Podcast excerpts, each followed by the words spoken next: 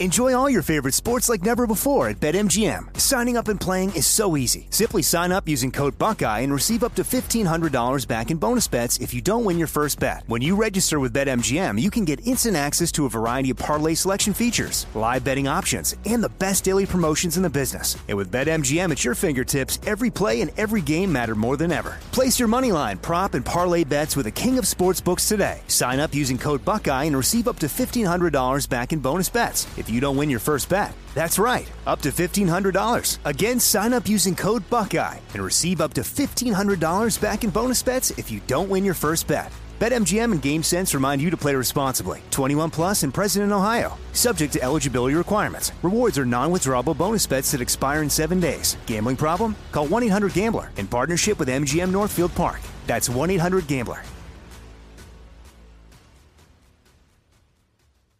The best conversations I have with my colleagues are the ones that happen when no one is looking, when we're not 100% sure yet what to write. Hopefully, having conversations like this can help you figure out your own point of view. That's kind of our job as Washington Post opinions columnists. I'm Charles Lane, Deputy Opinion Editor.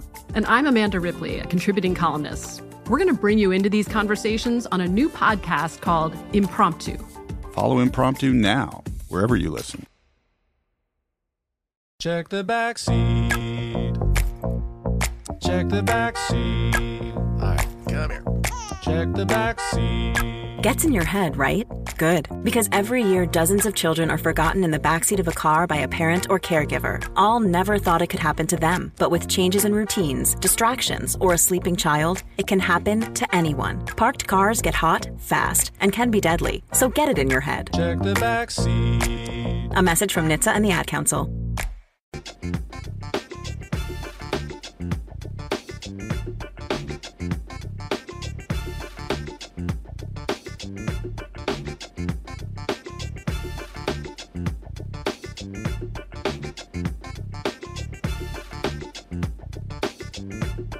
Today is Tuesday, October 17, 2023. Coming up on Roland Martin Unfiltered, streaming live on the Black Star Network. A Louisiana State University professor resigns after Saturday's election of right wing Governor Jeff Landry. He will join us to tell us why. Also, what are black Democrats doing in that state after the abysmal performance of their party on Saturday? We'll talk to a statewide elected official about that very issue. Also, 14 days in counting, Republicans could not elect Jim Jordan as Speaker. They've now recessed until Wednesday to get their act together.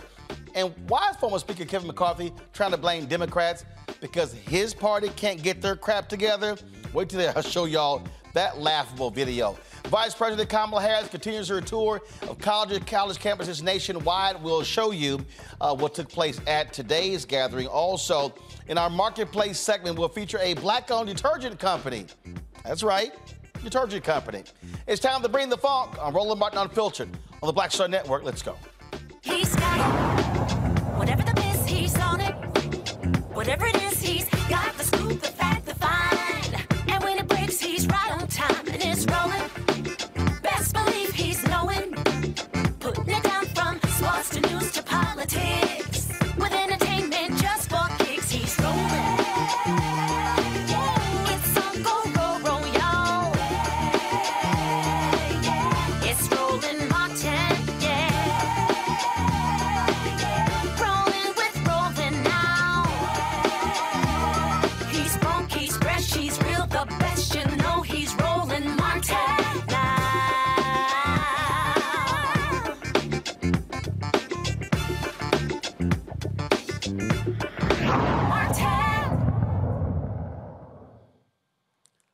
Folks, in Louisiana, they're preparing for a new governor. Attorney General Jeff Landry uh, beat uh, all of the different uh, candidates in the jungle primary, that's what it's called, on uh, Saturday. Some 16 candidates uh, that, um, that were in the race. The top two vote getters, if no one gets 50% uh, moves on to the runoff. Well, there's not going to be a runoff since he got more than 50%.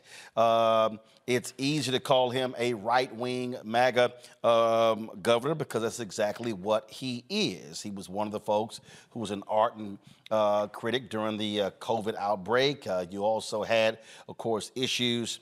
Uh, when it came to um, his take on abortion and uh, trying to unseal the juvenile records uh, in only three counties that were largely African American. Uh, and Robert Mann, a professor at Louisiana State University, uh, took exception to some of his COVID comments. Landry got ticked off uh, and you know blocked him on social media uh, and was highly critical. After, after uh, of course, the election, Mann sent a letter to his bosses saying uh, that he would not be returning to LSU. Uh, he joins us right now. Robert, glad to have you on the show. So, um, you're not calling the resignation, so what is it called? Well, I'm retiring uh, at the end of the, the current school year, so it's I'm, I'm not I'm still going to be in class uh, this week and next semester, but at the end of the school year, I'll I'll be I'll be leaving my job at LSU. Clearly, the election of Landry uh, is the prime reason, correct? Well, yes, it's because he has, um, you know, really declared war on free speech, and especially on free speech at Louisiana college campuses that uh, he seems to think are uh, populated by liberals who were trying to um, um, ruin the minds of the fresh young uh, people of Louisiana. And um, he made it really clear early on that he wanted me gone. He asked the president of the university to fire me. I, am confident that he will make life a living hell for my dean and for my faculty and for my students. And it just seemed like uh, the better thing to do to to, to announce my departure, uh, get out of here, and not make my students and the people that I care about and I work with for the last 18 years uh, suffer for um, for my transgressions. Um, well, first of all, I, I wouldn't call them transgressions. Just simply you uh, offer. I say quote unquote transgressions. Yes, offer your perspective. Uh, sounds like Jeff Landry uh, would be a, a, bosom buddy uh, with uh, my native uh, Texan Governor Greg Abbott. The attacks that he and Dan Patrick have had on university officials, and we saw the shameful conduct of the Texas A&M Board of Regents when Kathleen McElroy was being trying to. They were trying to hire her as the head of the journalism department. Was one of the reasons why you don't don't see my Texas A&M ring on my finger and why I removed everything with A&M from my studio uh, because that's the kind of climate that we are we are living in. We're living in uh, where we have Republicans uh, who, who govern these state institutions uh, who want to impose their ideology uh, on, on these campuses. Yeah, the first thing that Landry did when he began running for governor was to go to Mar-a-Lago and kiss the ring uh, he got Trump's endorsement. He first got Donald Trump Jr.'s endorsement and then got Donald Trump's endorsement. And he's been performing for him for know, the last four or five years, but most, most you know, um, uh, the last during the campaign, clearly performing for him. And I think he'll be performing for him uh, as governor and uh, will be trying to enact just about everything that Abbott and DeSantis have, have done in their respective states here in Louisiana. Um, one of your tweets I saw where you talked about uh, the, the, the targeting uh, of uh, academic freedom, tenure, things along those lines. Uh, this, of course, uh, this is LSU has uh, a black president there. Y'all go to my iPad, please. William Tate the Fourth. and the reality is, look, when you're one of these presidents of a state institution, sort of very much like John Sharp, who's the chancellor of Texas A&M, it's all about getting those state resources, and he's had to kiss the butt of Texas Republicans. Uh, and uh, so, do you see that uh, President Tate at LSU having to bow down to the interest of the likes of a Jeff Landry if they want to survive in their jobs? Yeah, I suspect he will. I suspect probably he already has in the in the LSU board, many of which were appointed by Bobby Jindal, the Republican predecessor to our Democratic governor. They switched jerseys pretty quickly to stay on the board. It's just what you do here in Louisiana and a lot of other places. Um, you pay homage to, you bend the knee, you kiss the ring to the person who's who who controls your budget, and I suspect they'll they'll do that with Landry if they haven't already. Um, you are a history professor at LSU, correct? Journalism. I'm sorry, journalism professor. Mm-hmm. Um, and let's so let's just sort of look forward. You got Landry now is going to be the governor. Republicans now have a supermajority, um, and you you Louisiana has been conservative, but it has not gone full far right like Florida, like Texas, uh, like Georgia, like Tennessee. Uh, but now the conditions are right to frankly do whatever they want because they control all three branches of government. Yeah, not only that, but uh, they control all three branches of government, particularly the legislature, because the, the Democratic Party didn't run challengers for most of the Republicans who were either running or running for reelection. Before Election Day, they were already guaranteed uh, a supermajority in the House because there were so many uh, House members who Republicans who ran unchallenged. So it's going to be uh, like a hot knife through butter for Landry getting pretty much whatever he wants. It's going to be. It was already fairly extreme because we had a, a conservative Democratic governor who was going along with some of this stuff. But you can only imagine what a MAGA governor with a supermajority in both houses is going to be able to do. It's going to be um, just pretty much uh, his um, his whims are going to be uh, coming, going to be easily becoming law. I think. Um, you by you retiring and uh, and so look, you t- you taught there for how long? 18 years. And total number of years you've taught? Well, 18 years. I was I worked in journalism and politics in Louisiana before then. So clearly, it has to be very uh, tenuous for your colleagues uh, who are preparing for the incoming attack. Yeah, everybody, I think, saw it coming. I mean, it was pretty clear that he was the leading candidate. I think we didn't see the the fact that he would win without a runoff, but people were preparing themselves for this eventuality. And I, I know from talking to lots of colleagues over the last couple of years, but particularly in the last couple of months, that there's a lot of people who are either planning retirement or planning their uh, escape, trying to find a job in another place that's going to be more it's going to be friendlier to higher education, where academic freedom will be respected, where free speech rights will be uh, honored um, yeah, there's a lot of fear and loathing, not just in not just here at LSU, but across higher education in, in Louisiana. Uh, on that particular point right there, uh, and I don't think people really fully understand it. You take uh, Florida uh, in their African American Studies Department, University of Florida. They couldn't fill a number of the jobs. Folks refused to apply. Uh, we saw what happened to Kathleen McElroy at Texas A&M, yeah. um, and, uh, and we see what's happening all over you have folks who are saying, I don't want any part of that mess. And so what's going to happen is a lot of these state institutions are going to be losing some seriously talented people because they don't want to go to hostile environments. They don't. They don't want to go to a hostile environment. They also don't want to move if they're women or they're they have a you know they're married with with uh, with young, with with a, a, wife of childbearing age or they have children of childbearing age. They don't want to move to a state where they no longer have bodily autonomy. Where they, I think Louisiana may be the state where it's the longest drive to another state that that has uh, the availability of an abortion. So if you need abortion services, you, you, you can't get them here. If you need emergency care, if you have a difficult pregnancy, you're you're not going to get it here. You'll have to be on death's door before you get treated.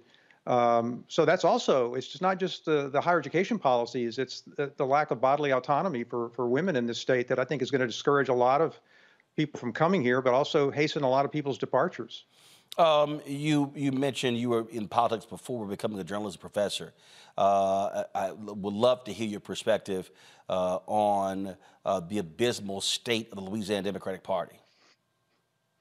Well, I worked for uh, two U.S. senators, Russell Long, John Breaux, and, and Governor Kathleen Blanco, and spent uh, you know almost probably two years of my my life working um, uh, on leave for those politicians to do the communications for the Louisiana Democratic Party in the in the 90s, and uh, it was a it was a functional party in those days. Uh, it has been hijacked by some quasi Republicans.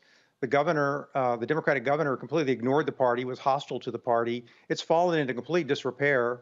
Uh, they spent more time trying to defeat a progressive House member in New Orleans, uh, state House member in New Orleans, than they did trying to elect the uh, African American consensus candidate for governor.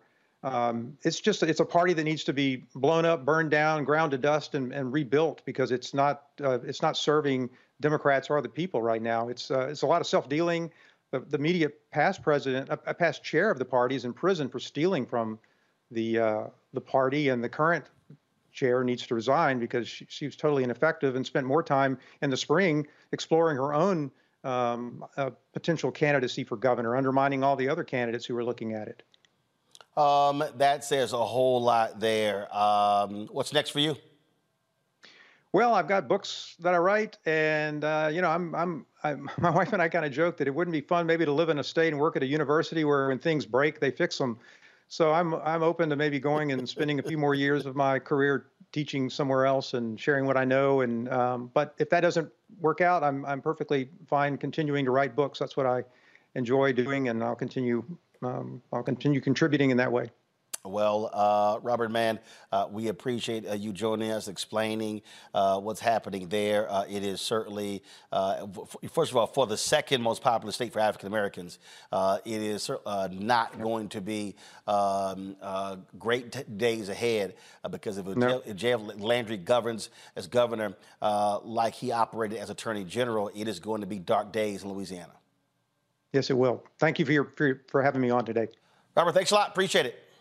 Thank you. Folks, going to go to break. We come back. We're going to talk to a black state elected official in Louisiana uh, about what is next for the Democratic Party there. Uh, they've got major issues, uh, but more importantly, what I want to know is what the hell are they going to do uh, to drive up black voter turnout? Because what they've done so far has been terrible. You're watching Roland Martin Unfiltered on the Black Star Network.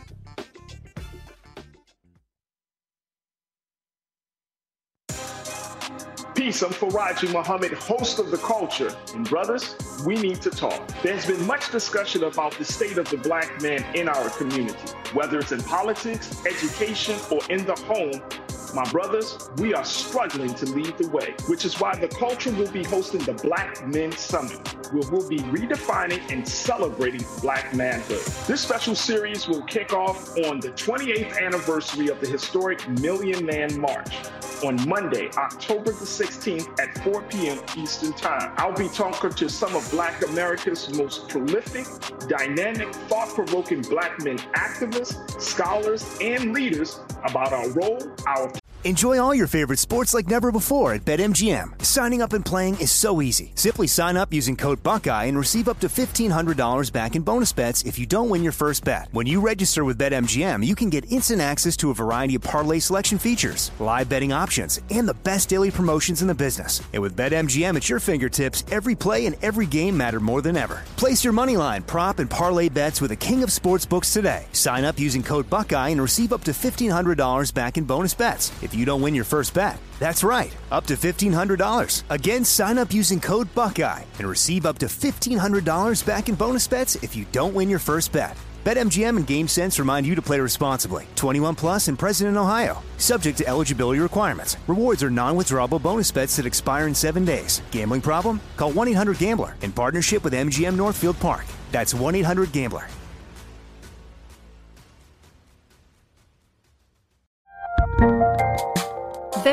A lot happening these days. But I have just the thing to get you up to speed on what matters without taking too much of your time. The Seven from the Washington Post is a podcast that gives you the seven most important and interesting stories, and we always try to save room for something fun. You get it all in about seven minutes or less. I'm Hannah Jewell. I'll get you caught up with the seven every weekday. So follow the seven right now. My name is Ariel. I moved to the US at 19. I spoke no English and I struggled finding job opportunities. Everything I have, I owe to the Adult Literacy Center and getting my high school diploma at age 22. It was an honor helping you achieve your greatness. Now you're helping others achieve theirs. It inspires me. When you graduate, they graduate. Find free and supportive adult education centers near you at finishyourdiploma.org. Brought to you by Dollar General Literacy Foundation and the Ad Council power in our future. So tune in and join the conversation as an online culture crew member for the Culture's Black Men Summit, redefining and celebrating black manhood. Starting Monday, October 16th through Friday, October 20th, 4 p.m. Eastern Time each day, right here, exclusively here on the Black Star Network.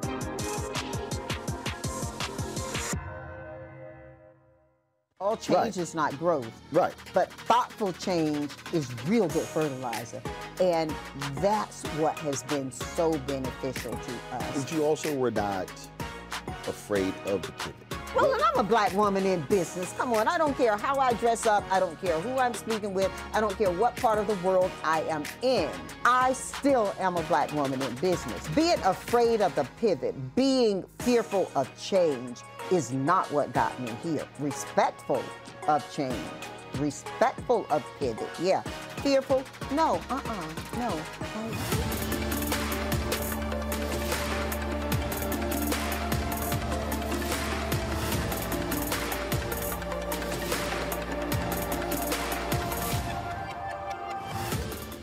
Hello, I'm Paula Jai Parker. Truly proud on the Proud Family. I am Tommy Davidson. I play Oscar on Proud Family, Louder and Proud. Hi, I'm Jo Marie Payton, voice of Sugar Mama on Disney's Louder and Prouder Disney Plus, and I'm with Roland Martin on Unfiltered.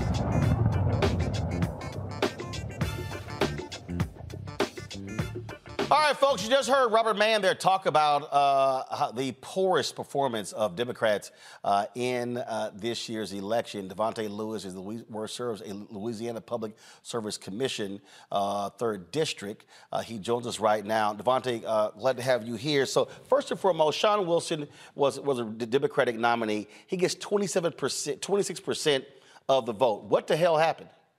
Yeah, thank you, Roland, once for uh, having me. I think one of the challenges that we saw is that uh, Shawn only ran about a five month campaign. He announced uh, his candidacy for governor around um, uh, late this spring and then decided to, to run. And so uh, there are, quite frankly, a lot of black Louisianians who didn't know who Shawn Wilson was. Uh, because he did not have enough money to get on air, to do a ground game, to talk to voters. And so I think that's a challenge here in Louisiana when we have candidates who want to run statewide, and we we wait till the very last second to try to engage our people. Okay, so you said he okay, so he waited. Um, so then the question is, you talked about money. Okay, um, what did your party do to help raise money to help do things? Did other candidates uh, give to his campaign? Um, what did other folks do? Because you have a Democrat who's sitting in the governor's mansion Normally, if you have a Democratic who's the governor, you actually have uh, an operation apparatus uh, that helps uh, folks run. Well, I mean, I think this has been the problem. We have not had a party and party leaders of the state of Louisiana who saw interest in building an infrastructure outside of themselves. Um, Why? So, what the hell have they been doing? They've been self-grandizing. I mean, I'll be honest with you. When I ran uh, this same party infrastructure, uh, spent countless amount of money against me and my friend Gary Chambers uh, because we were not part of their clique. And the challenge that we've seen here in Louisiana is uh, let's go back four years ago. You talked about the legislature and the supermajority. Our Democratic governor four years ago only endorsed one senatorial candidate to flip the Senate, and he was helping a Republican law school classmate keep his Republican seat, who voted against all of our Democratic priorities, but did not get involved in flipping a seat here in Baton Rouge, did not help us try to flip a seat down there in the Florida parishes. And so part of the problem is Democratic leaders here always make deals with the Republicans to protect themselves at the best interest of the people of Louisiana. All right, so that's party. Uh, one of the things that uh, that I uh, that I look at is the number of African Americans uh, that uh, are in the state. Um, where is the black specific um, effort to mobilize and organize those voters? Uh, we saw what ha- we saw what happened in Georgia. Uh, we saw what happened with groups there, Stacey Abrams and others. Um, is there anything happening uh, uh, uh there in Louisiana eh, off election years? Things at 365, seven days a week. What's going on? You got a ton of black people. If you mobilize and organize them, you could literally run the table. Absolutely. And we have some amazing organizations who are doing that work. Ashley Shelton at the Power Coalition for Equity and Justice. Uh, Norris Henderson at Voice of the Experienced, an organization uh, made up of formerly incarcerated people mobilizing people around uh, criminal justice and getting them involved in the system. Uh, we have these organizations, but what we see every step of the way is actually the black political establishment hurting their movement, going against How? them well, when we talk about in the legislature, when we ask for them to fight for the issues that matter to black Louisianians, we got black members who will join the Republican caucus in killing our bills. Not even voicing up concerns and So, rather- so, so, ha- so have y'all have y'all made those names known, and are uh, are folks going to run candidates against them? Yes, and that's what we're trying to do. That's the movement. That's what I did. I took out an 18 year incumbent, uh, a, black elected official who I felt was too close uh, to the Republican Party and too close to the establishment, and we beat him uh, by 20 points in this in this state just last year. Uh, we've seen us do this work smartly in some of the legislative races, uh, but we are building that movement. But what happens is instead of having black leaders join us in this movement, they fight against us. Bob talked about it. One of the most progressive members of the Louisiana legislature, they spent over $200,000. Our sitting congressman, our sitting governor, former members of the legislature, and current members of the legislature did more work taking out a progressive who stood up for black issues than they did for the black candidate for governor. That's the problem. So this, I'm on the Louisiana Democrats uh, website. This where this says our leaders, and so it says here you have Governor John Bel Edwards, you have uh, Katie Bernhardt, who's the party chair, Congressman Troy Carter, Representative Sam Jenkins, uh, then you have Senator Gerald uh, Boudreaux, uh, and so. Uh, of those, obviously, Bell is leaving. So, of those four, Bernhardt, Carter, Jenkins, Boudreaux, who do you want to see stay? Who do you want to see go?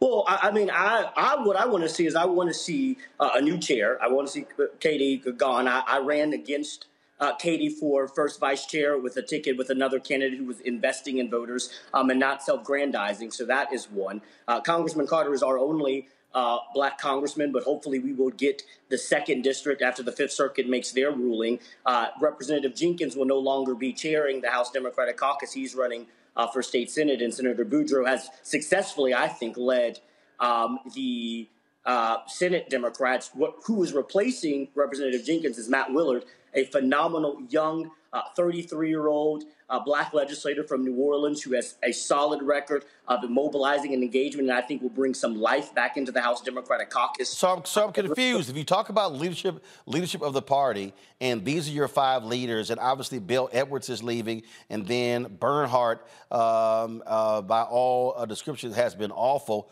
Okay. Uh, then uh, what is Carter, Jenkins, and Boudreaux doing to lead this party out of the abyss? And are should they uh, remain in leadership? I, I mean, I think that's a good question. I don't know. No, I'm asking you. I know it's a Well, good question. I'm- I know it's a good question. I asked it, but I'm asking you.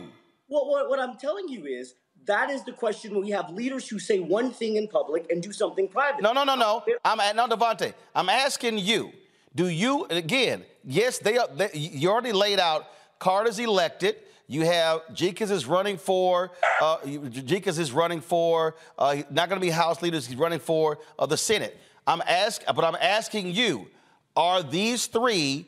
Are they doing enough to change the leadership? And if not, do they need to go?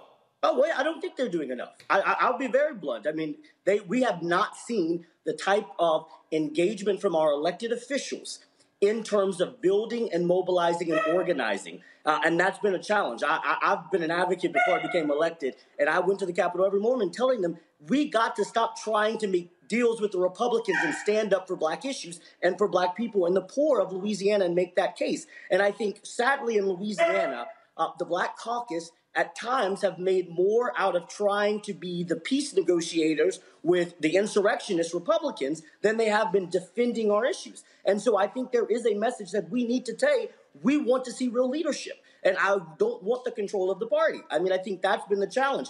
When when we had a sitting progressive young legislator named Ted James running for the party chair, Congressman Rich, uh, former Congressman uh, Richmond and Congressman Carter did not support him, and they supported Katie Bernhardt.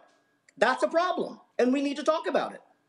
All right. So uh, again, so that's that's that's party. If I go back to again that black uh, that, that that black plan uh, that I'm talking about, um, um, you know what you know what is it going to take? Uh, are you targeting? You know what are the key areas in Louisiana uh, that should be targeted? Because again, I'm speaking about black interests, which are not necessarily Democratic interests. Now, it may mean electing Democrats, but those are two separate things. What I'm curious about is what is the black plan for black people? Because I'm not just talking about governor or uh, Democratic leadership. I'm talking about sheriff. You got 63 sheriffs uh, that ran, 56, all of them white, 57 men. Uh, some, you had one guy who was a sheriff in a in a blue area had no Democratic opposition.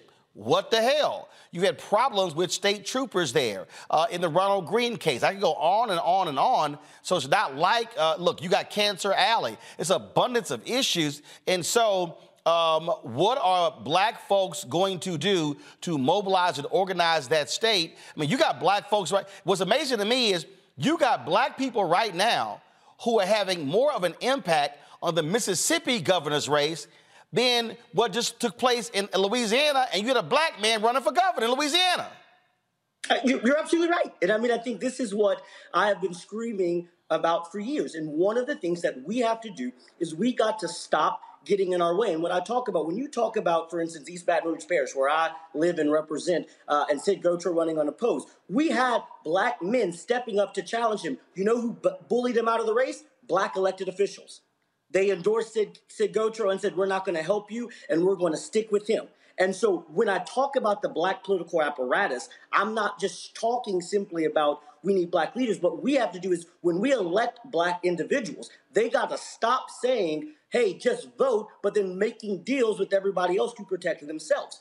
We have groups on here doing the work. Like I said, Power Coalition and Vote are mobilizing and organizing every single day. They knocked on over a million phone doors, made multiple touches. But what we hear from black constituents and black residents is when they look at the elected leadership, they say, I don't see myself. I don't see anybody fighting for me, and I see my, my elected officials more interested being friends with those who are trying to ban black history, trying to incarcerate our children, taking our investments away. And so, what we have to do as black leaders, get back to recognizing that we need to be building power for our people instead of interested in being people in power. And that's a challenge in Louisiana that has not been confronted in a while, uh, which is why I rocked the system with my election, right? I challenged the black establishment because I said, no one's speaking up for my district in Cancer Alley. No one's talking about these issues. And I go out there and we connect.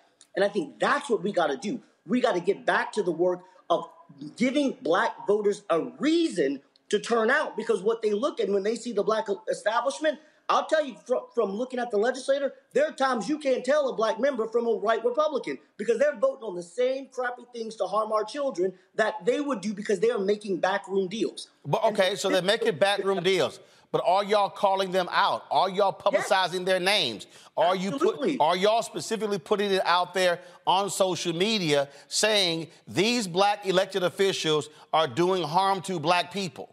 Absolutely. When we when we were in the redistricting fight and we had black members of the legislative black caucus vote for a map that did not increase black representation to adequately represent the state of Louisiana, Power Coalition and Black Voters Matter, we put out flyers and social media target ads saying, look at these members. And one of those members is was challenged in his election and is now in a runoff, and I think will probably lose his seat.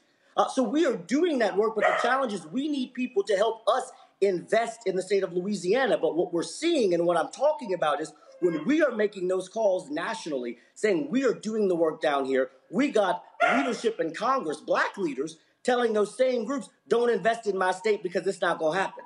And so we're and we got to call that out. And I'm asking my other ones to be as blunt as me and saying we can't keep hiding behind the fact that some of these people say one thing in the press and do something totally different when the when, when you're not looking, Roland. And that's the challenge that we're facing here in Louisiana.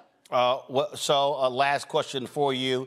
Um, um, are y'all calling for, are you are y'all plan on having any public town halls uh, in New Orleans, in Baton Rouge, in Shreveport, in Monroe, uh, in a lot of these places uh, where you have large African American population to begin the process of, re- of I guess, building or rebuilding black political infrastructure in Louisiana?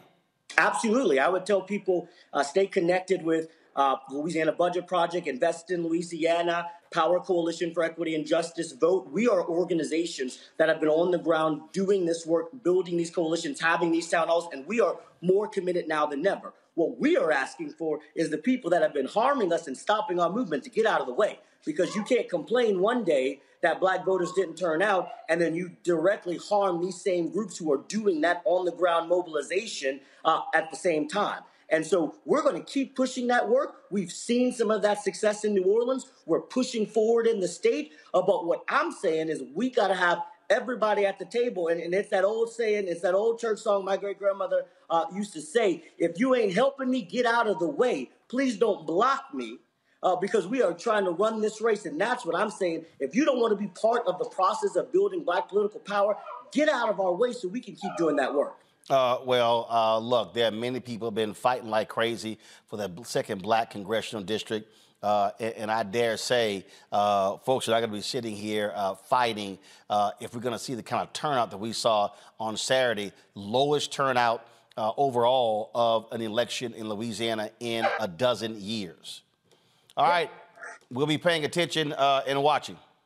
Thank you so much. Thanks a bunch. All right, folks, come back. We'll discuss uh, this with my panel and also break down some other issues of the day. You're watching Roland Martin Unfiltered on the Black Star Network. YouTube, folks, hit the like button, please. Also, support us in what we do. Join our Bring the Funk fan club. Your dollars absolutely matter.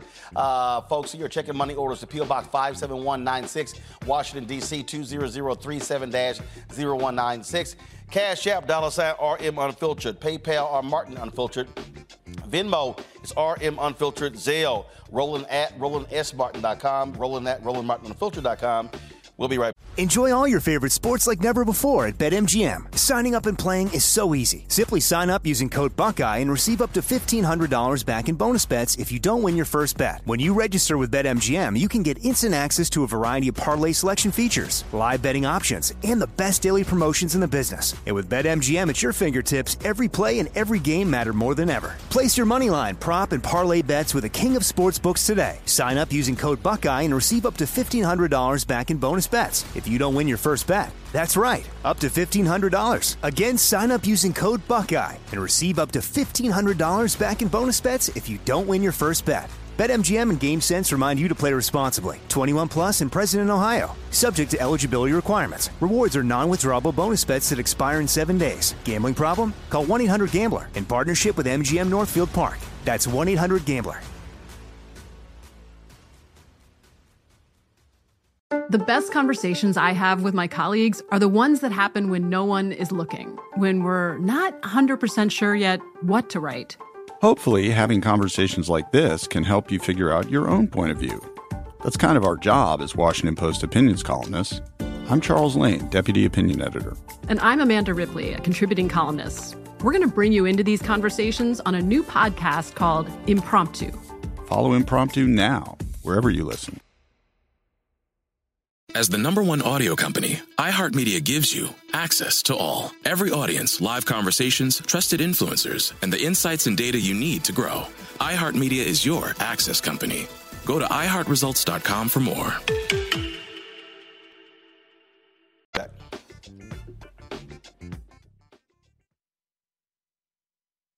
On a next, A Balanced Life with me, Dr. Jackie. Being of service to others is one of the greatest callings in life. But being there for someone else in their time of crisis is a whole new level, and you have to bring courage, commitment, and strength. On our next show, we meet two real life angels who were thrust in the midst of caregiving and without warning. And he was looking strange and um, couldn't cut his meat. And it was very odd. And I said, Well, what's wrong? And he says, I think I've had a stroke. And so, of course, it scared scared me. And um, we literally got in the car and he walked into the hospital on a Thursday. And by Saturday of that same week, he lost um, all control of his left side. The blessings, the challenges, and the way they maintain their balance, all next on A Balanced Life on Black Star Network. We talk about blackness and what happens in black culture, We're about covering these things that matter to us, uh, speaking to our issues and concerns. This is a genuine people powered movement. There's a lot of stuff that we're not getting. You get it, and you spread the word. We wish to plead our own cause. Too long have others spoken for us. We cannot tell our own story if we can't pay for it. This is about uh, covering us. Invest in black owned media. Your dollars matter. We don't have to keep asking them to cover our stuff. So please support us in what we do, folks. We want to hit 2,000 people, $50 this month, raise $100,000. We're behind 100,000, so we want to hit that. Y'all money makes this possible. Check some money orders. Go to PO Box 57196, Washington, D.C. 20037-0196. The Cash App is dollar sign RM Unfiltered. PayPal is R Martin Unfiltered. Venmo is RM Unfiltered. Zelle is Roland at RolandSMartin.com. Pull up a chair, take your seat. The Black Tape with me, Dr. Greg Carr, here on the Black Star Network. Every week, we'll take a deeper dive into the world we're living in. Join the conversation only on the Black Star Network. Next on the frequency with me, Dee Barnes, actress, writer, and advocate Rae Dawn Chong is here to discuss her childhood and break down her life in Hollywood, a show you don't want to miss. Well, even at my peaky peak peak when I was getting a lot of stuff, as soon as I was working a ton, I heard people whispering, oh, we don't want to pay her because we're giving her a break. Only on the frequency on the Black Star Network. Hello, we're the Critter Fixers. I'm Dr. Bernard Hodges. And I'm Dr. Terrence Ferguson. And you're tuned in to Roland Martin Unfiltered.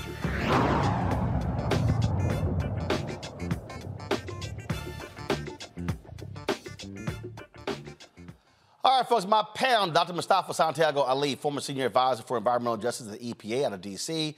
Randy Bryant, DEI disruptor, she's out of D.C. Suzette Speaks, attorney and host, the Suzette Speaks show out of Miami. Glad to have all three of you here. Uh, Mustafa, I, I want to start with you. Um, and, and, and this is and, and this is something that I think people uh, have to understand when I ask the question, what is the black plan, not the Democratic plan? Now, I'm also very clear in terms of politics.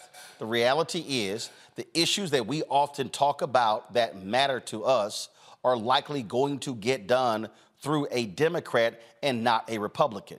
And so I love it when all these, these yahoos out here, these simple Simons, like, oh, you're out here shilling for the Democrats. Fool. Them other folk don't give a damn about us. It's abundantly clear in the stuff that they actually support. So the question then becomes if we're going to support somebody, it's likely going to be a Dem, but then the question then becomes what type of Dem?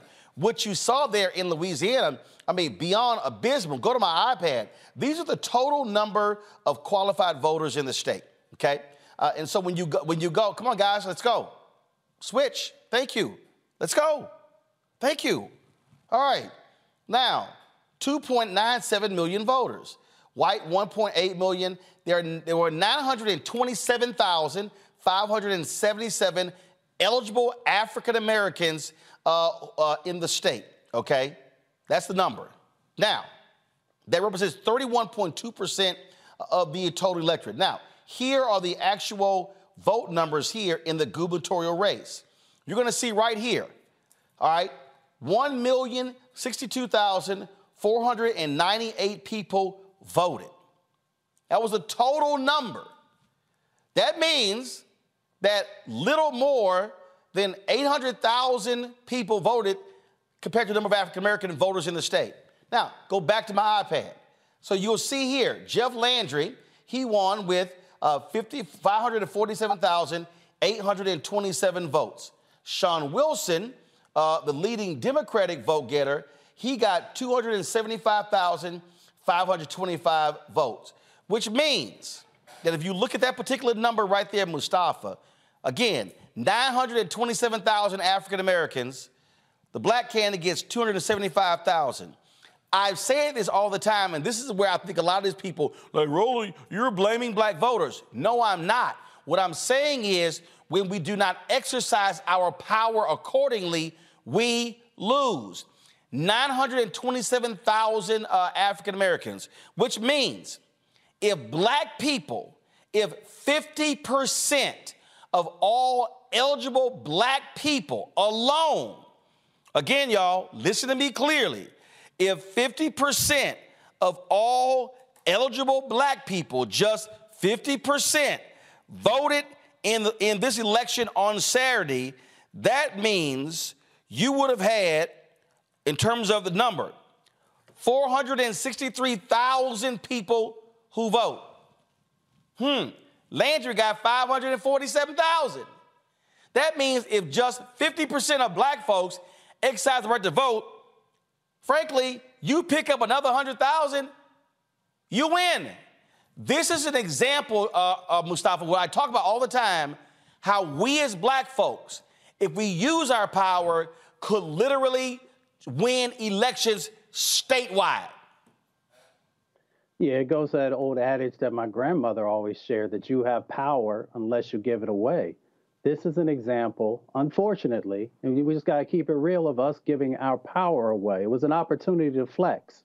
And through flexing, we could have made sure that we had a governor uh, in Louisiana or at least a runoff for governor in Louisiana, something that Louisiana hasn't had since 1873 when Governor Pinchback uh, actually was governor for 35 days. Uh, that's a deeper story. But we had that opportunity right there, literally at our fingertips. So it's not about anybody giving us anything. It is about us understanding the opportunities that are in front of us and us actually taking advantage of those opportunities. Yeah, you know, if you have a Democratic governor who happens to be white, they'll, like you said, they'll probably do many of the right things. But there's still that that flavor that's missing when you don't have your own in those positions, and we had an opportunity that we missed. Here's the thing right here, Randy. Again, go back to my iPad. There's a runoff for Secretary of State, and you see all the different candidates here. So you had uh, you had eight people who ran for Secretary of State. Um, Gwen Collins Greenup, uh, who is the who, the African American, uh, she got 19%. This, uh, this Nancy Landry got 19%. They were the two highest uh, vote getters. Right there, again, if just 50% of black people vote for the sister, she crushes them. Crushes them.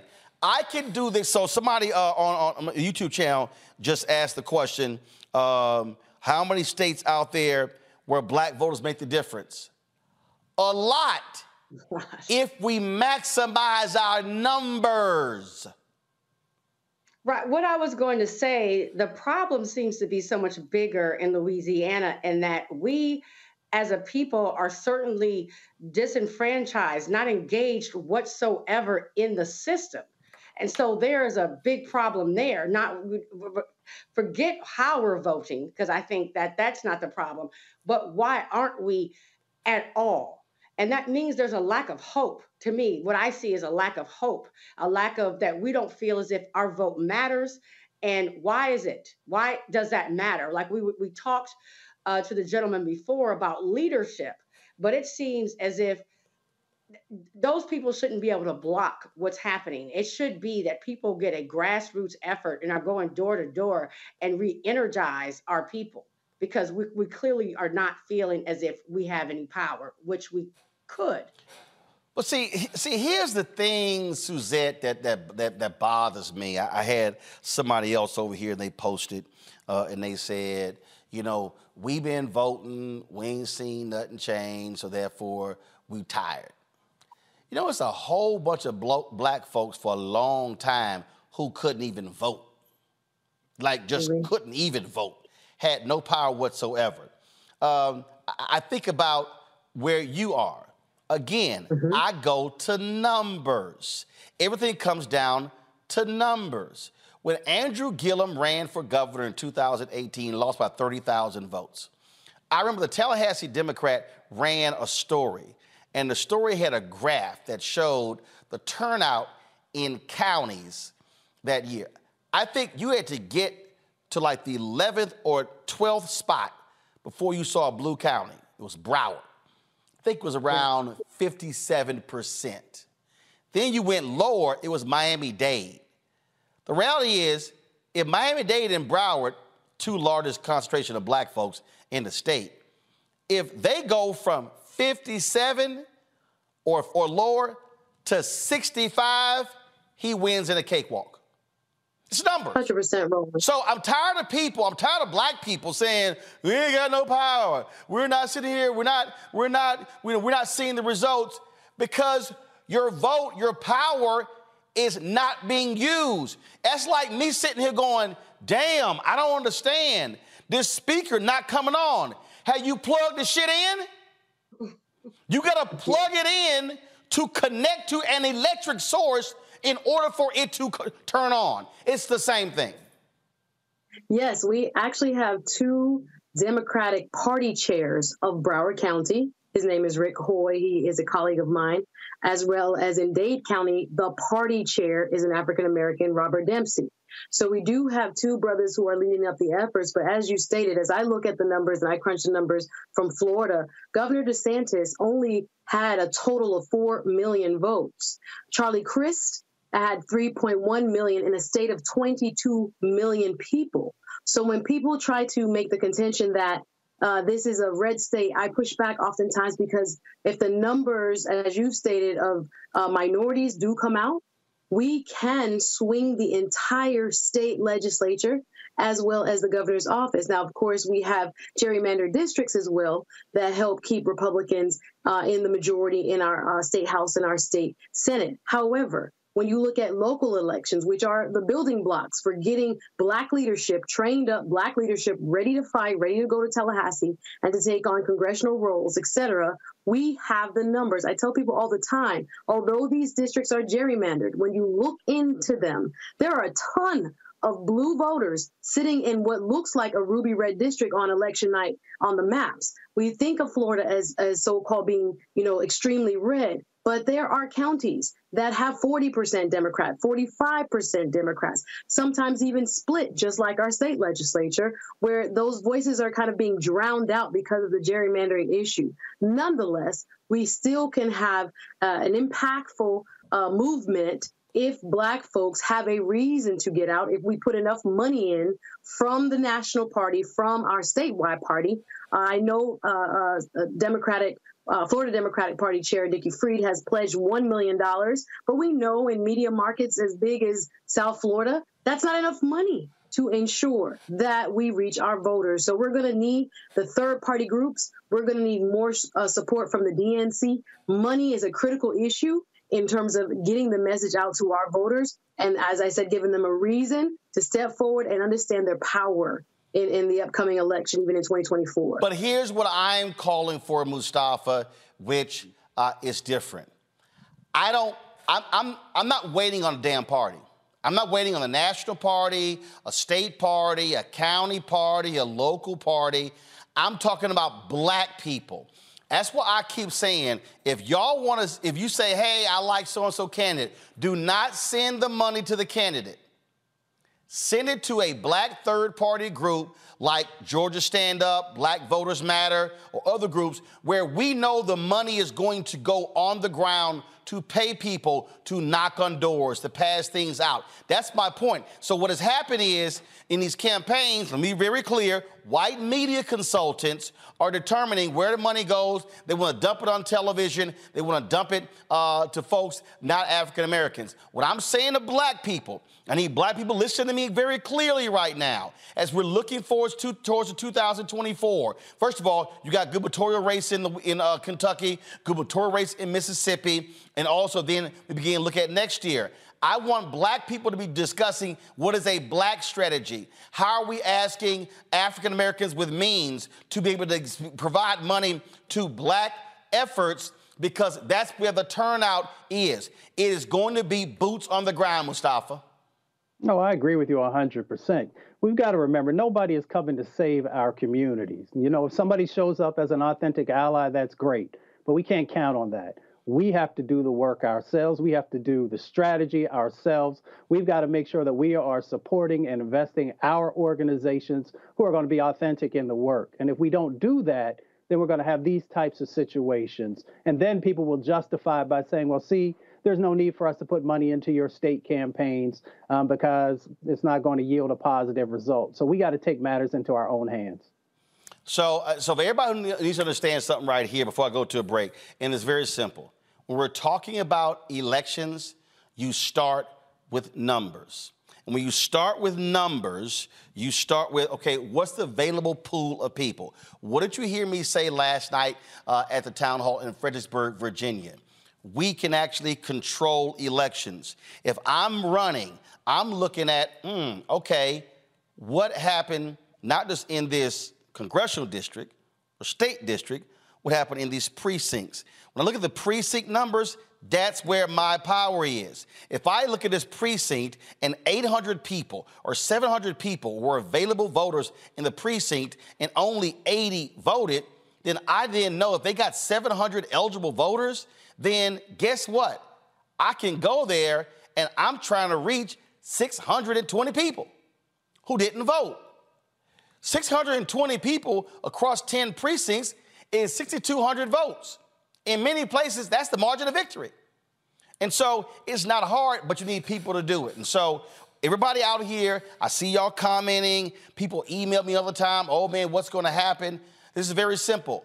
You must tell all of these black organizations who I get sick and tired of meeting, what are they doing? And when I say organizations, I'm talking about all of them. We must be far more aggressive in challenging. If you are an alpha, a delta, a AKA, a kappa, a sigma, an omega, an iota, zeta phi beta, sigma gamma rho, if you links, Eastern Star, Prince Hall Mason, if you Boule, uh, if you are any of the Knights of Peter Claver, Junior Knights of Peter Claver, if you are uh, in ministry groups, uh, all these different things, what are you actually doing? I'm sick and tired of these BS. Hey, we got to get out the vote uh, uh, uh, flyer. No, no, no. How are you examining data and then turning people out? That's what I'm talking about. How are we mobilizing caravans of vehicles to drive folks to the polls? I'm telling y'all right now, listen clearly the hell that is going to be unleashed on black people if the right wins next year, you do not want to deal with. I don't want to hear that uh, black people, we didn't survive this, survive that. No, your black ass didn't. Your ancestors did.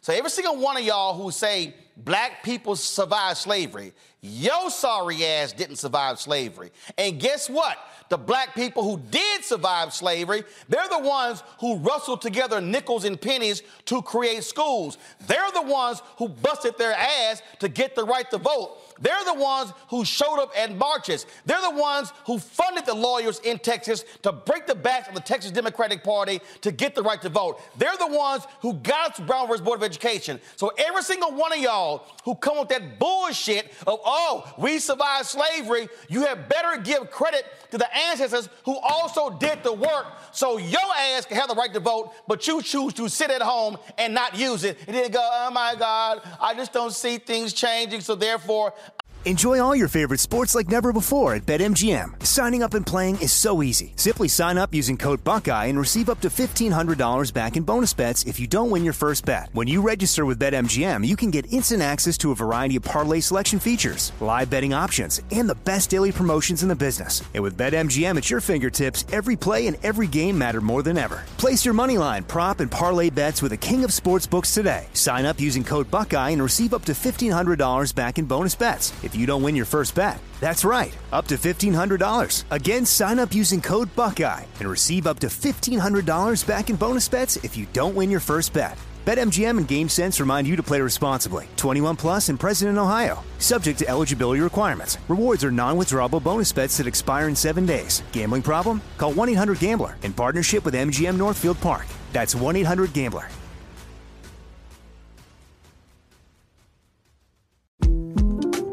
The 2024 presidential campaign features two candidates who are very well known to Americans. And yet, there's complexity at every turn. Criminal trials for one of those candidates, young voters who are angry. The Campaign Moment podcast from the Washington Post gives you what matters. I'm Aaron Blake, and I'm covering my 10th election cycle. My colleagues and I have insights that you won't find anywhere else. So follow the Campaign Moment right now, wherever you're listening. Snakes, zombies, sharks, heights, speaking in public. The list of fears is endless. But while you're clutching your blanket in the dark, wondering if that sound in the hall was actually a footstep, the real danger is in your hand when you're behind the wheel. And while you might think a great white shark is scary, what's really terrifying and even deadly is distracted driving. Eyes forward, don't drive distracted. Brought to you by NHTSA and the Ad Council. I'm dipping out. Don't you dare raise what they did, and then today you do nothing. That is an abomination to the ancestors. I'll be back.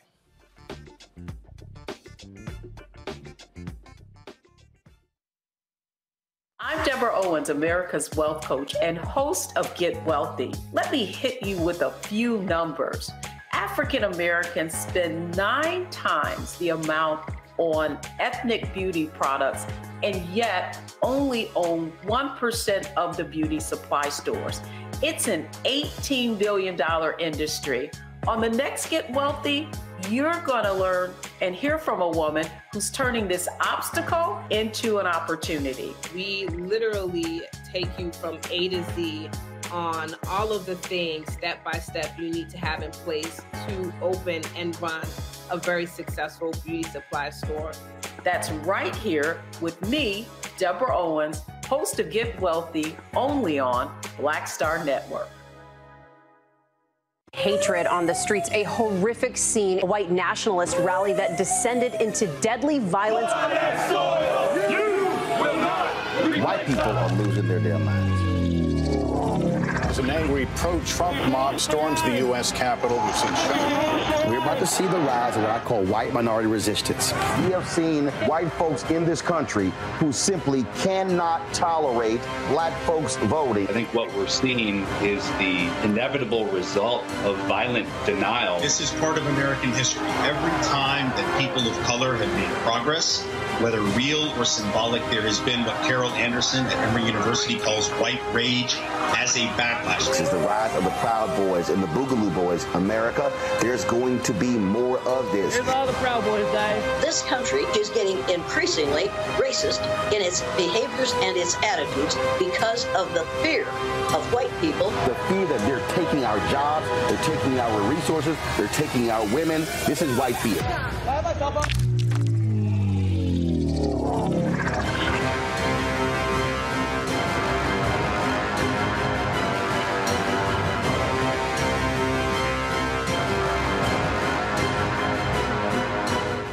What's up? It's Sammy Roman. Hey, it's Jawn Murray, the executive producer of the new Sherri Shepherd Talk Show. It's me, Sherri Shepherd, and you know what you're watching Roland Martin Unfiltered.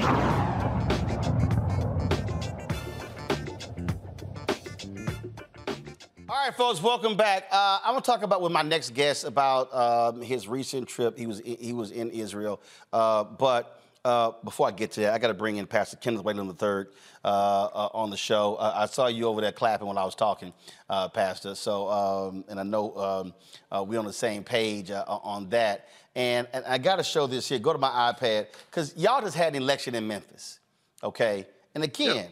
I need to be y'all. Memphis is black. Memphis is like black, black. All right. And look at these numbers. First of all, let me go ahead and say this. It's too many damn people running for mayor in Memphis. Okay? Let me look at all the people running. And, I, am just going to go ahead and say it. Willie Herenton, stop running. You were the mayor before. you had your shot. I'm sick and tired. No, no. Come. Uh, let me just say it right now. No, come to me. Come to me. Come to me. Come to me. Willie Herenton, stop running for mayor.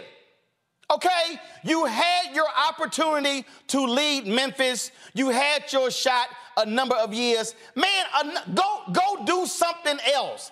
It's time for a new generation in Memphis. But every time there's election, he's sitting here running with the same tired message. And yeah, I said it. Something time for new leaders to actually step up. But this is the thing what we're talking about here, uh, Kenneth, again, how we sit here and we're not maximizing black power.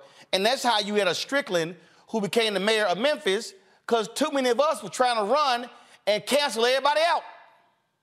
That's exactly right. But here's the good news. Here's the good news, Roland.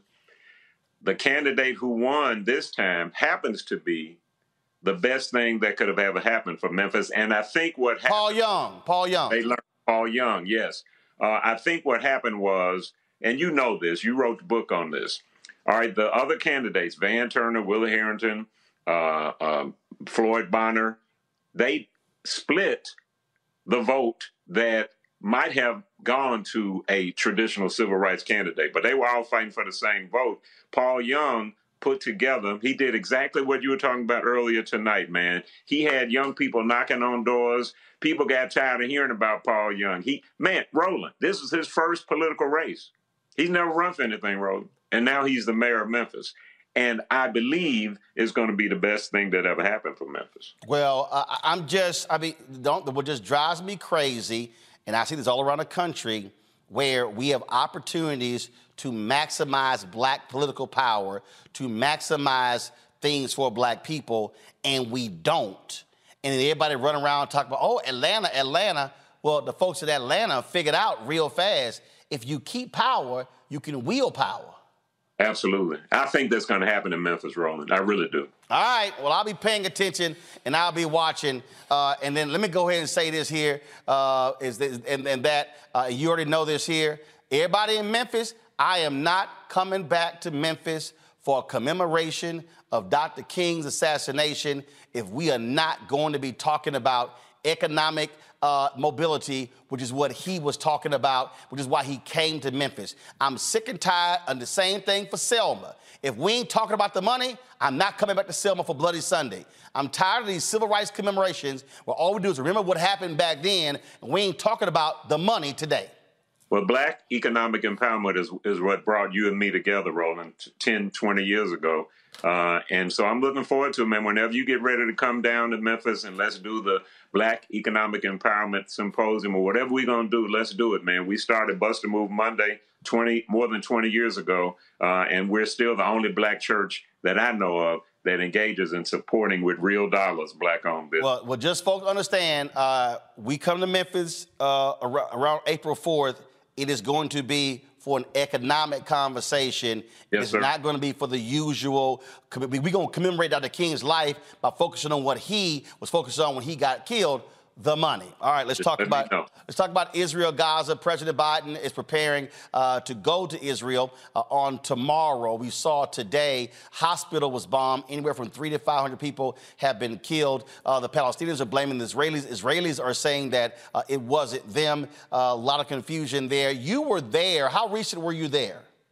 I was there when the bombings occurred. I got there Monday of that week uh, to see Cameron, my son Cameron, perform with Bruno Mars. I was there from Monday through Saturday afternoon. Wow. Give us a sense of what that was like being in the midst of all of that.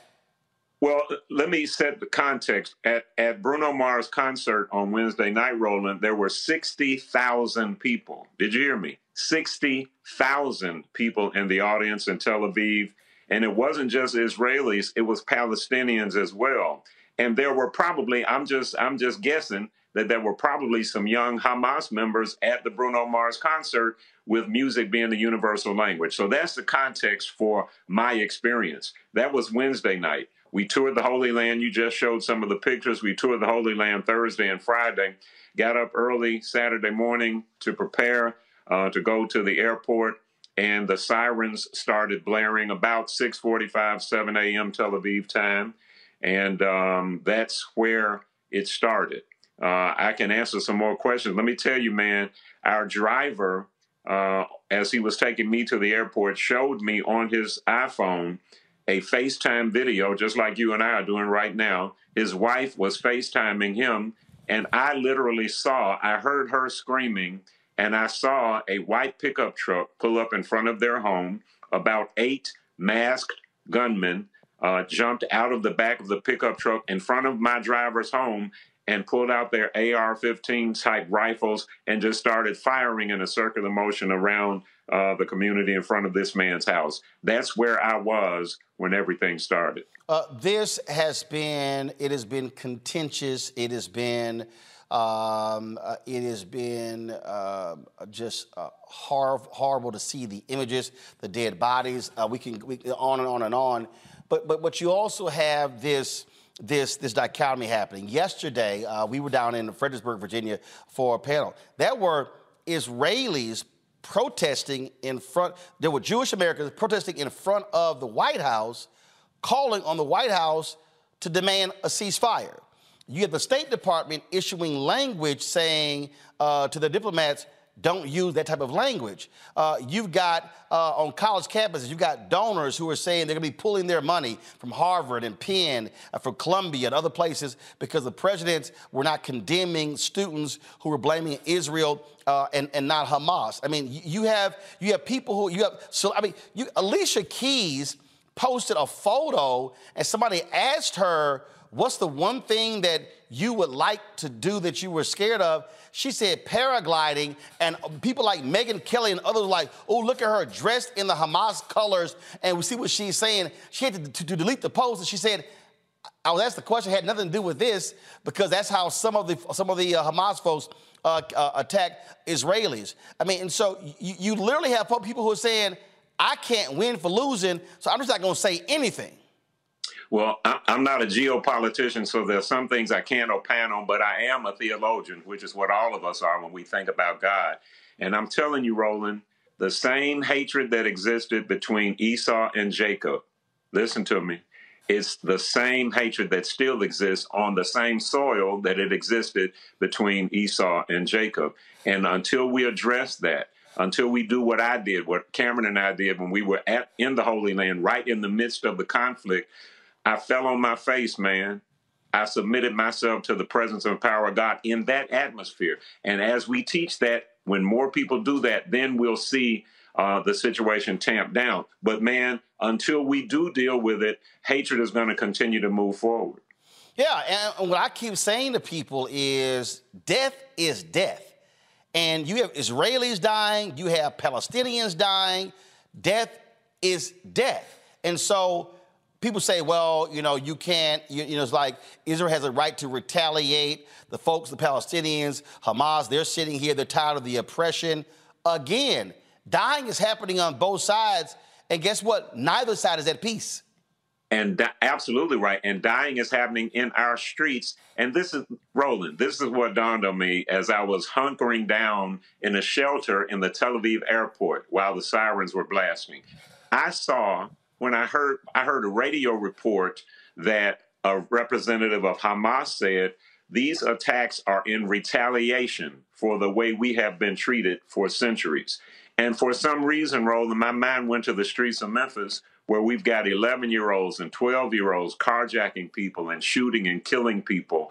And it is the same sense of hopelessness and despair. Just like Hamas, they feel like they're not being heard what we have to do, particularly those of us who have boots on the ground, as I heard you say earlier, those of us who are uh, in the Christian community, we have to reach out to our young people, pay attention to them, and help them to move beyond the anger, which is justified, into a position of, I know that I am loved. Because it's the same hatred, Roland, it's the same bullets, and it's the same Enjoy all your favorite sports like never before at BetMGM. Signing up and playing is so easy. Simply sign up using code Buckeye and receive up to $1,500 back in bonus bets if you don't win your first bet. When you register with BetMGM, you can get instant access to a variety of parlay selection features, live betting options, and the best daily promotions in the business. And with BetMGM at your fingertips, every play and every game matter more than ever. Place your moneyline, prop, and parlay bets with the king of sportsbooks today. Sign up using code Buckeye and receive up to $1,500 back in bonus bets if you don't win your first bet. That's right, up to $1,500. Again, sign up using code Buckeye and receive up to $1,500 back in bonus bets if you don't win your first bet.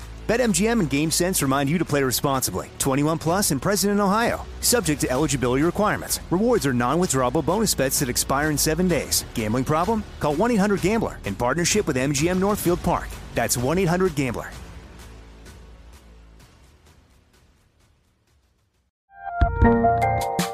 There's a lot happening these days. But I have just the thing to get you up to speed on what matters without taking too much of your time. The Seven from the Washington Post is a podcast that gives you the seven most important and interesting stories, and we always try to save room for something fun. You get it all in about seven minutes or less. I'm Hannah Jewell. I'll get you caught up with the seven every weekday. So follow the seven right now. My simple solution to the problem was remove people from the scene and help them feel safer. In response to attacks against Asian Americans, Maddie Park raised over $250,000 to donate cab rides to the Asian community. There is so much more work to be done. We really need to come together and tackle this issue as a community. Support the Asian community. Learn how at lovehasnolabels.com. Brought to you by Love Has No Labels and the Ad Council. Death. Somebody, uh, I was having a conversation the other day, uh, and um, uh, I was asked this question. Um, uh, and the question was, um, and it was an interesting conversation because uh, there were uh, there were Jewish folks, there were uh, there were Arab folks, there were African American, there was white, and so it was a very eclectic group there. And they said, "How can we get this to stop?" And and the hostages came up. You know, and the first thing I thought about, I said, I hate the fact that a Reverend Jackson has been been so hit with Parkinson's disease. I thought about the hostages that, that, that he was able to negotiate and get freed all around the world.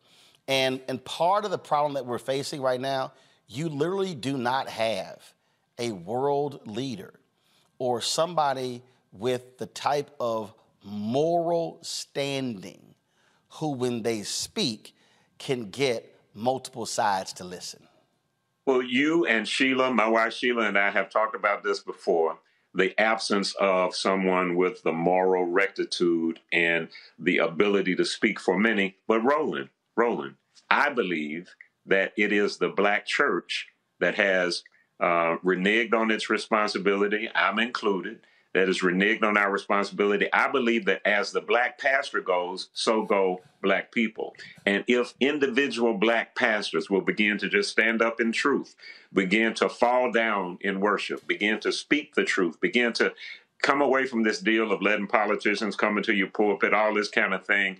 I believe we can be a united voice that speaks the way Dr. King spoke, the way Reverend Jackson spoke at one time. I think that's possible, Roland, and I know you do too. Well, uh, what we're faced right now uh, is uh, a continuation of the deaths. Again, folks, the, the blame is going around right now. Who's responsible uh, for uh, this tragedy uh, at this particular church? I'm looking at the front page of the New York Times right now. go to my iPad. Israelis and Palestinians blame each other for blasts at Gaza hospital that kill hundreds. Here's the reality hundreds are dead while they're blaming. No doubt. No doubt.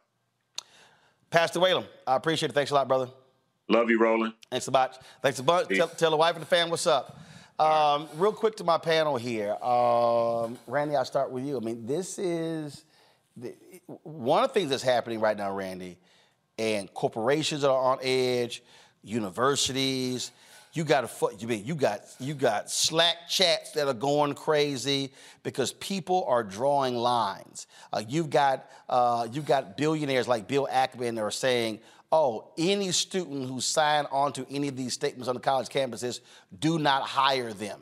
for jobs. A law firm rescinded, they're rescinding job offers uh, to some of these students. Uh, I mean, it, it's, it's, it's, it's, it's, it's, it's stunning to watch literally while that battle is going on in um, I'll call it North Africa, other people call it Middle East.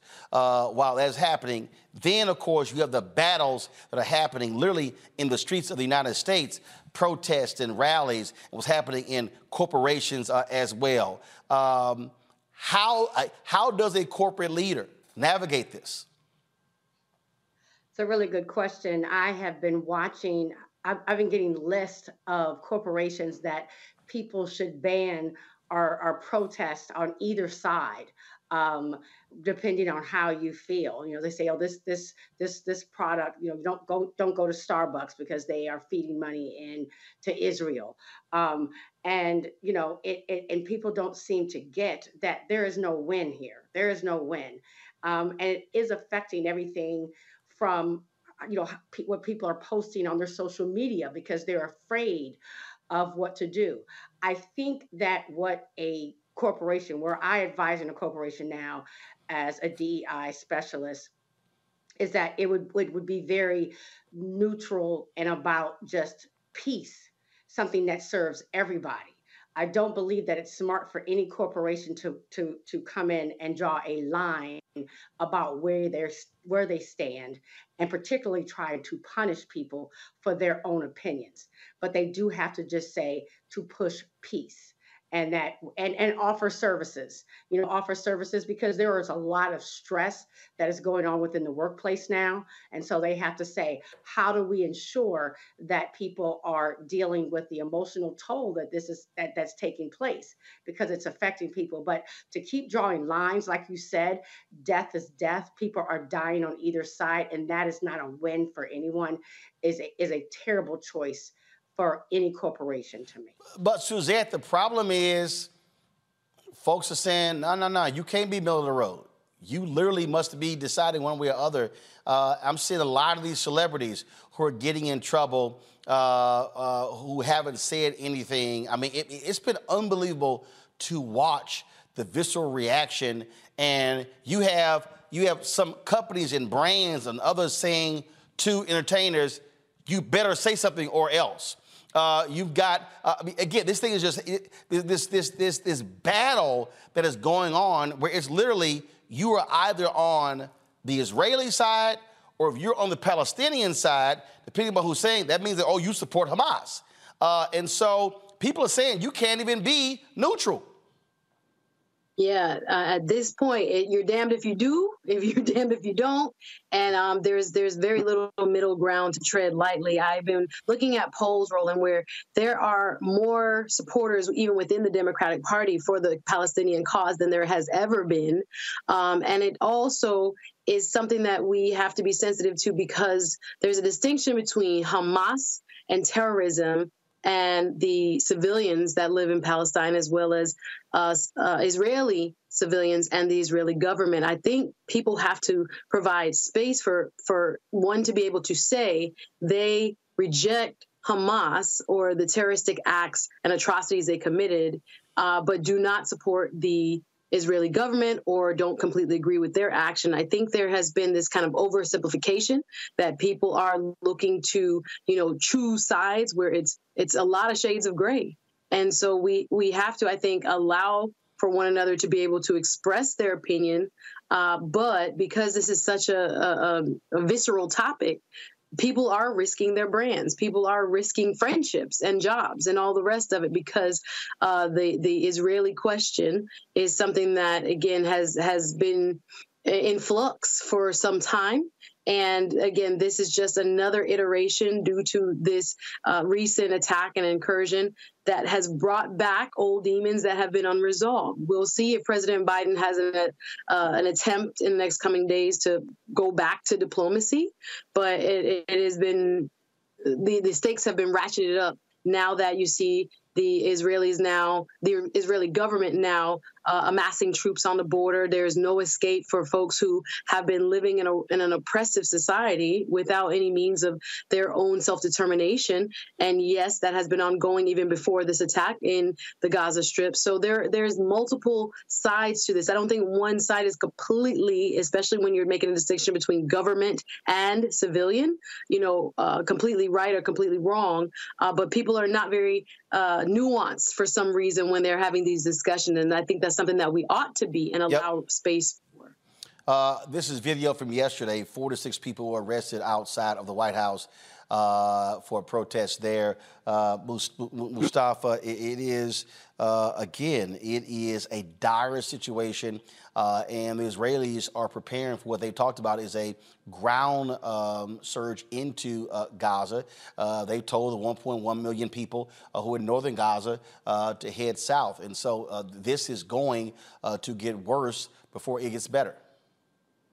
It most definitely is. And one of the reasons that it's going to get worse is because we fail to realize that both hate and evil um, are like cancer. You know, when you don't address it in the beginning, then it begins to move all throughout the body, whether it is a human body or it is a systems body.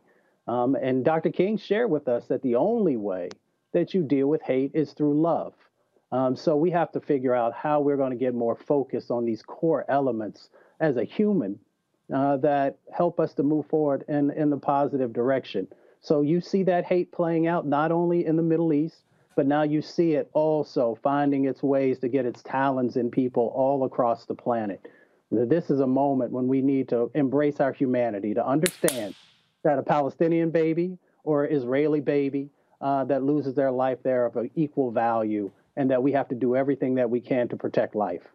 Uh, again, this is more video of yesterday's protest outside of the White House uh, from various uh, Jewish organizations.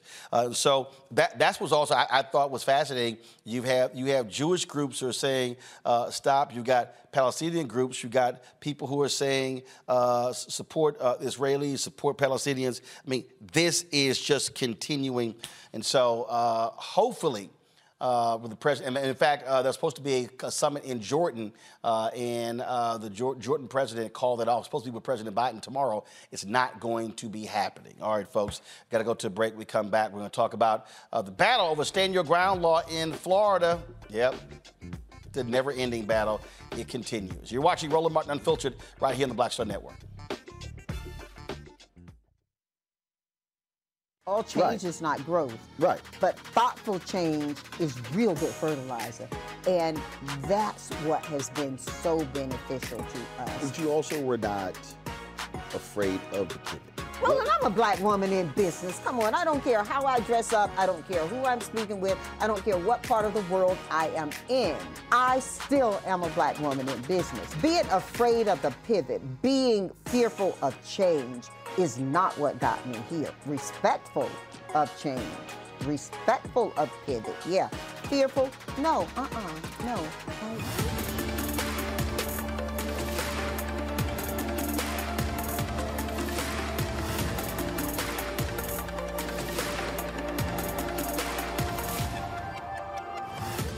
On a next, A Balanced Life with me, Dr. Jackie. Being of service to others is one of the greatest callings in life.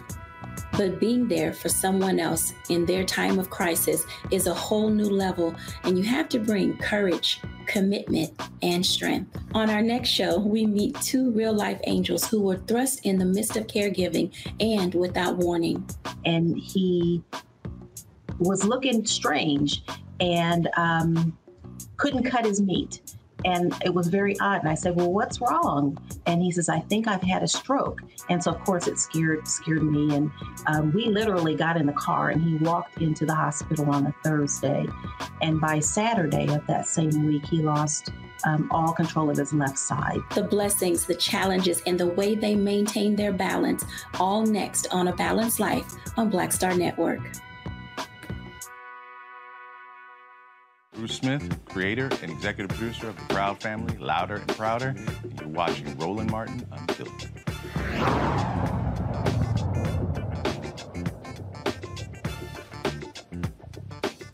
All right, folks, Florida Stand Your Ground law remains controversial as many thinks it's a get out of jail free card when one can say they feared for their life. State senator from Florida, Shevrin Jones, was once again trying to uh, overhaul uh, this law. He joins us uh, now. Uh, glad to have you here, uh, Senator Jones. So, um, what, you know, what's, what's, the deal here? Because at the end of the day, uh, we've seen a lot of these stories. Folks shoot and kill. They go, oh, oh, oh I was fearful for my life. I was standing my ground. Well, first of all, it's always good to see you, Roland. I mean, and some people they keep asking, Chev, you know, why are you filing this? Enjoy all your favorite sports like never before at BetMGM. Signing up and playing is so easy. Simply sign up using code Buckeye and receive up to $1,500 back in bonus bets if you don't win your first bet. When you register with BetMGM, you can get instant access to a variety of parlay selection features, live betting options, and the best daily promotions in the business. And with BetMGM at your fingertips, every play and every game matter more than ever. Place your moneyline, prop, and parlay bets with the king of sportsbooks today. Sign up using code Buckeye and receive up to $1,500 back in bonus bets. If if you don't win your first bet. That's right, up to $1,500. Again, sign up using code Buckeye and receive up to $1,500 back in bonus bets if you don't win your first bet. BetMGM and GameSense remind you to play responsibly. 21 plus and present in Ohio, subject to eligibility requirements. Rewards are non-withdrawable bonus bets that expire in seven days. Gambling problem? Call 1-800-GAMBLER in partnership with MGM Northfield Park. That's 1-800-GAMBLER.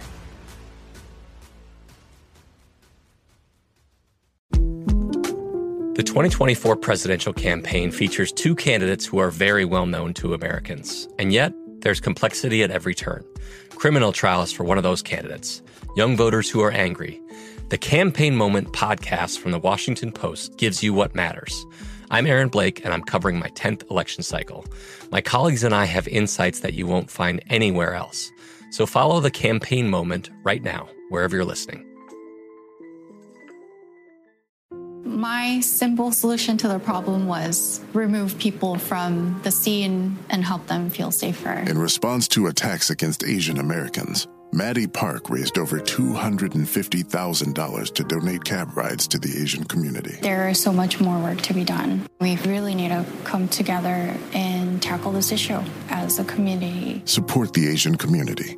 Learn how at lovehasnolabels.com. Brought to you by Love Has No Labels and the Ad Council every year. First things first is that me, who represent the largest black district uh, in the state of Florida, it is the one thing that the African American community that they continue to ask for is what is Florida going to do with your ground? And we know that it's a losing battle within the state of Florida. But what we have to do is make sure that we continue to keep this at the top of mind to have a larger conversation when it comes to gun violence within our community, whether it is creating a gun violence task force, in which we have been asking for for the last three years, Roland, by mind you, has passed both chambers, but Governor DeSantis just truly won't sign it. In 2005, after the legislature passed Stand Your Ground, which basically expanded the scope, as you know, uh, the, the, scope of self-defense claim by totally eliminating the duty retreat. We know that to be a type of shoot first culture of violence. Uh, and that's what we know. And when we look at our community, it's more of us as African Americans and marginalized community. We find ourselves on the other side of, of that gun when we're talking about stand your ground.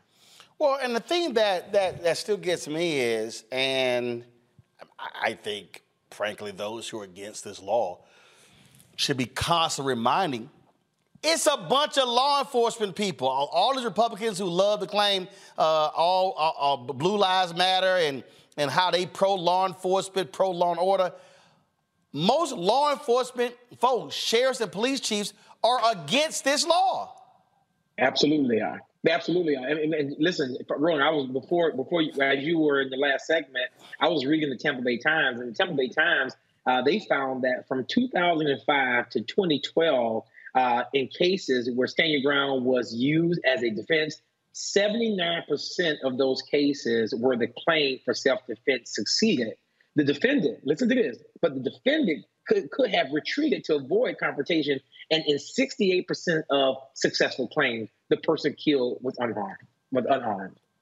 That's literally from the Tampa Bay Times. That's, so the statistics and the facts, the statistics and the facts stand on the side of repeal. But but I think it's also important for us to to point out to where most people are when you talk about standing ground. I mean, on my Instagram, people are like, "Well, you're not taking my guns away from me." First of all, you, you, no one is talking about taking your gun away from you. But what we are talking about in our community how we are finding ourselves, your son, your daughter, your cousin, your niece, your nephew are the, are the ones who are finding themselves dead and they cannot explain themselves. Why? Because an officer or individual has has shot and killed them and claiming self-defense when it truly wasn't self-defense. Because truly but because of the biases that we deal with in our police department you mean that's what a lot of these police officers are claiming and guess what? You mean and they and they get off and they win uh, Suzette, question for Senator Jones. Yes, sir. Um, talk about the convers- the combination of the new legislation that came into being. Uh, Senator Jones, who is from my neck of the woods, good to see you, fellow Miami brother, uh, one of the hardest working men in the state Senate. Talk about the uh, combination, sir, of what we look like now in terms of maybe statistically speaking, the stand your ground dilemma combined with now Florida's laws, which have made it easier to carry. Uh, a lot of people right. okay. saw what happened in the state legislature. We know that there is a super majority of Republicans. No matter what you do, I think in the Senate, it, what is it? Is 12 Democrats, 28 out in yep. a House body of 40, 28 GOP. Yep. Uh, and in the yep. House, it's 85 GOP to 35 Democrats. So no matter what, you need uh, the other side's cooperation to pass anything. Uh, talk about what it's like with those combination of laws now in effect and how it will affect the Black community. Yeah, it's always good to see you, sis, and I'm I'm proud of you. Listen, yeah, it is no it is no secret that the Democrats stand in the disadvantage in Florida, in the Senate and in the House. Uh, and when we look at stand your ground now mixed with permitless carry, what was just passed this previous session, uh, we are creating an unsafe environment for our residents and of course, we know that that is unacceptable. But how do you think these mothers and fathers feel of those 68% of the individuals that I just spoke about who were unarmed but still fell victim to gun violence when, when it could have been de escalated and completely avoided? Yes, we are at a disadvantage. But what we cannot do, and I made it clear in Black Caucus, I made it clear to our Demo- my Democratic colleagues that we must continue to tell the story. We got to continue to tell the stories from our district. We just can't lay and allow the Republicans to do what they do uh, for the fact that because going to have the numbers. To hell with that. I mean, fight the fight, file the legislation, raise your voices, build the coalitions, because there are elections that's coming up. As you all were just talking about a few minutes ago, people want to know what are you actually doing? Forget the town hall meetings, forget all of this talking. What are some actionable items that are actually taking place? Begin to move the agenda, like with permitless carry, where we moved and started having these conversations, having these town hall conversations, and what does safety look like, and what and how do we move the agenda that we're looking for? If it's if, if it's following legislation that you know, you know is not going to pass to be able to move agenda, fine. Let's build those coalition based off of what people actually agree on, what can move people's hearts and minds until we get to the place where we need to be. And I'll end with this Republicans did not get here by in one year, two years. It took them 22 years to take over the legislature. And the Democrats have to figure out what that message is going to be in order to move it. I'm not saying stand your ground is it, but we got to figure out what that message is of coalition building. Randi? I've been wondering, was there any movement? Because there was a lot of talk after the unfortunate murder of Trayvon Martin, um, you know, and they talk about this authorized violence. W- with the foundation and just the visibility it had, had, has that helped move the needle in any way? I can hear you, but I can't hear. I can't hear um, what she just made mention of. Uh, Randy, uh, ask it. Uh, Randi, ask it again. I'm wondering if, you know, we talk about the tragic murder of Trayvon Martin, and that put a lot of attention on stand your ground laws.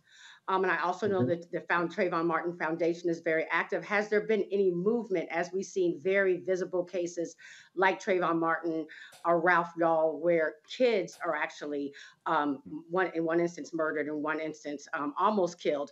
Has that helped move the needle whatsoever? The visibility of these cases? Yeah. I'll be honest with you. I, first of all, the Trayvon, Sabrina Fulton, the, the, the Trayvon Martin Foundation had in, in the beginning, that was their main focus. They were really trying to move the needle when it came to the repealing of, of Stand Your Ground. I will be extremely honest with you, because they knew of the makeup of the House and the makeup of the Senate, they really began to expand their scope of what they were working towards dealing with gun violence within the community, working with the Carrie Meek Foundation. So they moved away from the policy aspect and moved more closely uh, to the coalition building. But it's, it's, you're actually you're absolutely right. I mean, not only does this law affect marginalized individuals at the, the alarming rate w- which you just mis- mentioned, and as we see in these cases, just like Trayvon Martin, it continues, and I repeat, it creates this culture of the shoot first, ask questions later. Yeah, and the last thing I'll say is you, these organizations that have rallied around and tried to push the needle when it comes to stand your ground or any type of gun legislation, the halt is, of course, within the legislature, but it's also with these gun rights groups like the NRA and these other groups that uh, will that avoids these type of things from moving forward in the legislature. Mustafa.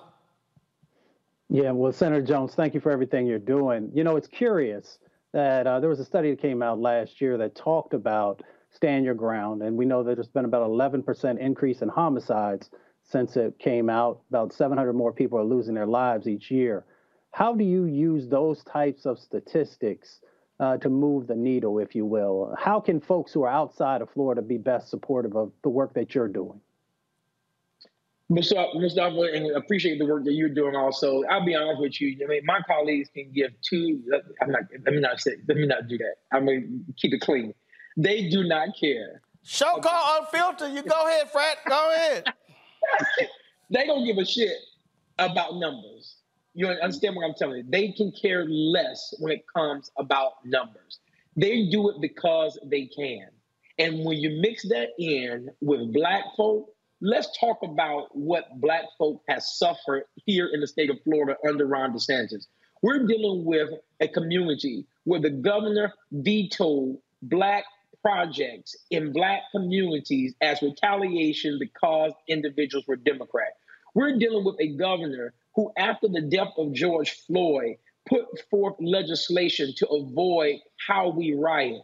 We're dealing with a governor who came forth and, t- and, made it clear how we can teach African American studies. We're dealing with a governor who took African American studies to this day will not allow AP African American studies to be taught here within the state of Florida, which is peer reviewed, reviewed by doctors and scientists and everything else. So I know for a fact, Mustafa, that statistics does not does not scare them because these individuals only do it because they can. And we are on the brink of another legislative session and a governor who is running for president. Mix those two together, watch on January 9th until March 8th. You're going to see a bunch of chaos in the, in the legislature. And it's already started in week two of committees. All right.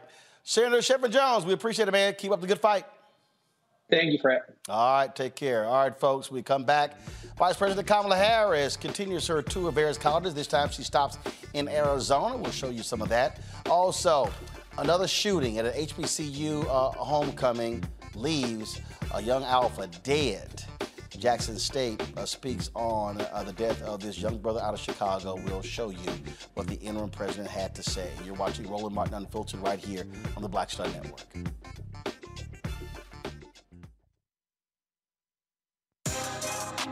Peace, I'm Faraji Muhammad, host of The Culture. And brothers, we need to talk. There's been much discussion about the state of the black man in our community, whether it's in politics, education, or in the home. My brothers, we are struggling to lead the way, which is why the culture will be hosting the Black Men Summit, where we'll be redefining and celebrating black manhood. This special series will kick off on the 28th anniversary of the historic Million Man March on Monday, October the 16th at 4 p.m. Eastern Time. I'll be talking to some of Black America's most prolific, dynamic, thought provoking Black men activists, scholars, and leaders about our role, our power, in our future. So tune in and join the conversation as an online culture crew member for the Culture's Black Men Summit, redefining and celebrating Black manhood. Starting Monday, October 16th through Friday, October 20th, 4 p.m. Eastern Time each day, right here, exclusively here on the Black Star Network.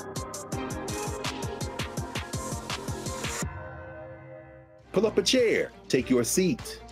The Black Tape with me, Dr. Greg Carr, here on the Black Star Network every week. Enjoy all your favorite sports like never before at BetMGM. Signing up and playing is so easy. Simply sign up using code Buckeye and receive up to $1,500 back in bonus bets if you don't win your first bet. When you register with BetMGM, you can get instant access to a variety of parlay selection features, live betting options, and the best daily promotions in the business. And with BetMGM at your fingertips, every play and every game matter more than ever. Place your moneyline, prop, and parlay bets with the king of sportsbooks today. Sign up using code Buckeye and receive up to $1,500 back in bonus bets if you don't win your first bet. That's right, up to $1,500. Again, sign up using code Buckeye and receive up to $1,500 back in bonus bets if you don't win your first bet. BetMGM and GameSense remind you to play responsibly. 21 plus and present in Ohio. Subject to eligibility requirements. Rewards are non-withdrawable bonus bets that expire in seven days. Gambling problem? Call 1-800-GAMBLER in partnership with MGM Northfield Park. That's 1-800-GAMBLER.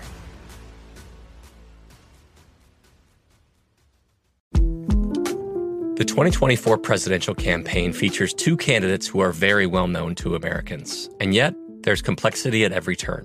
Criminal trials for one of those candidates, young voters who are angry. The Campaign Moment podcast from the Washington Post gives you what matters. I'm Aaron Blake, and I'm covering my 10th election cycle. My colleagues and I have insights that you won't find anywhere else. So follow the campaign moment right now, wherever you're listening. Check the back seat. Check the back seat. All right, come here. Check the back seat. Gets in your head, right?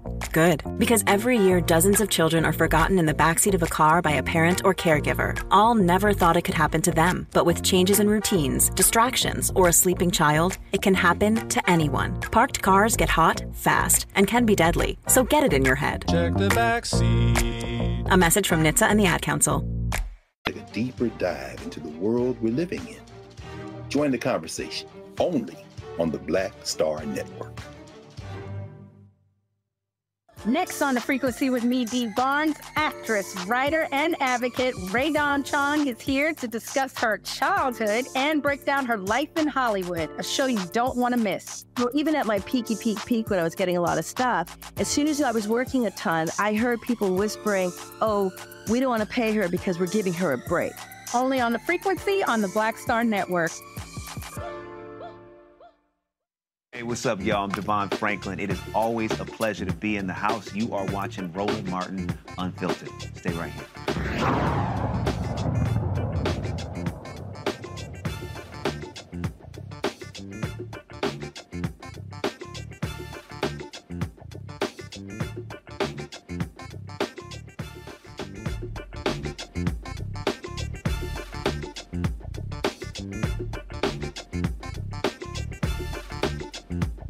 Folks, yesterday, Alpha Alpha Return Incorporated, uh, my friend Mustafa as well, sent this out uh, on social media. Jalen Burns, 21 year old kid, turned 22 next month out of Chicago area, uh, shot and killed uh, at an apartment uh, in Jackson, Mississippi. Took place over homecoming weekend, according to uh, Channel 7 out of Chicago.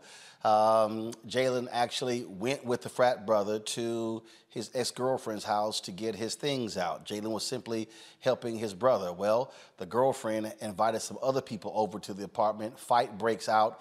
Jalen is trying to break up the fight. He gets shot and killed. Um, we've had, this is the third uh, shooting that's taken place at the HBCU homecoming in the last couple of weeks. So the shooting at Morgan State, the shooting at Bowie State as well. Interim president of Jackson State University uh, issued uh, this statement today. Greetings, JSU family, alumni, and community.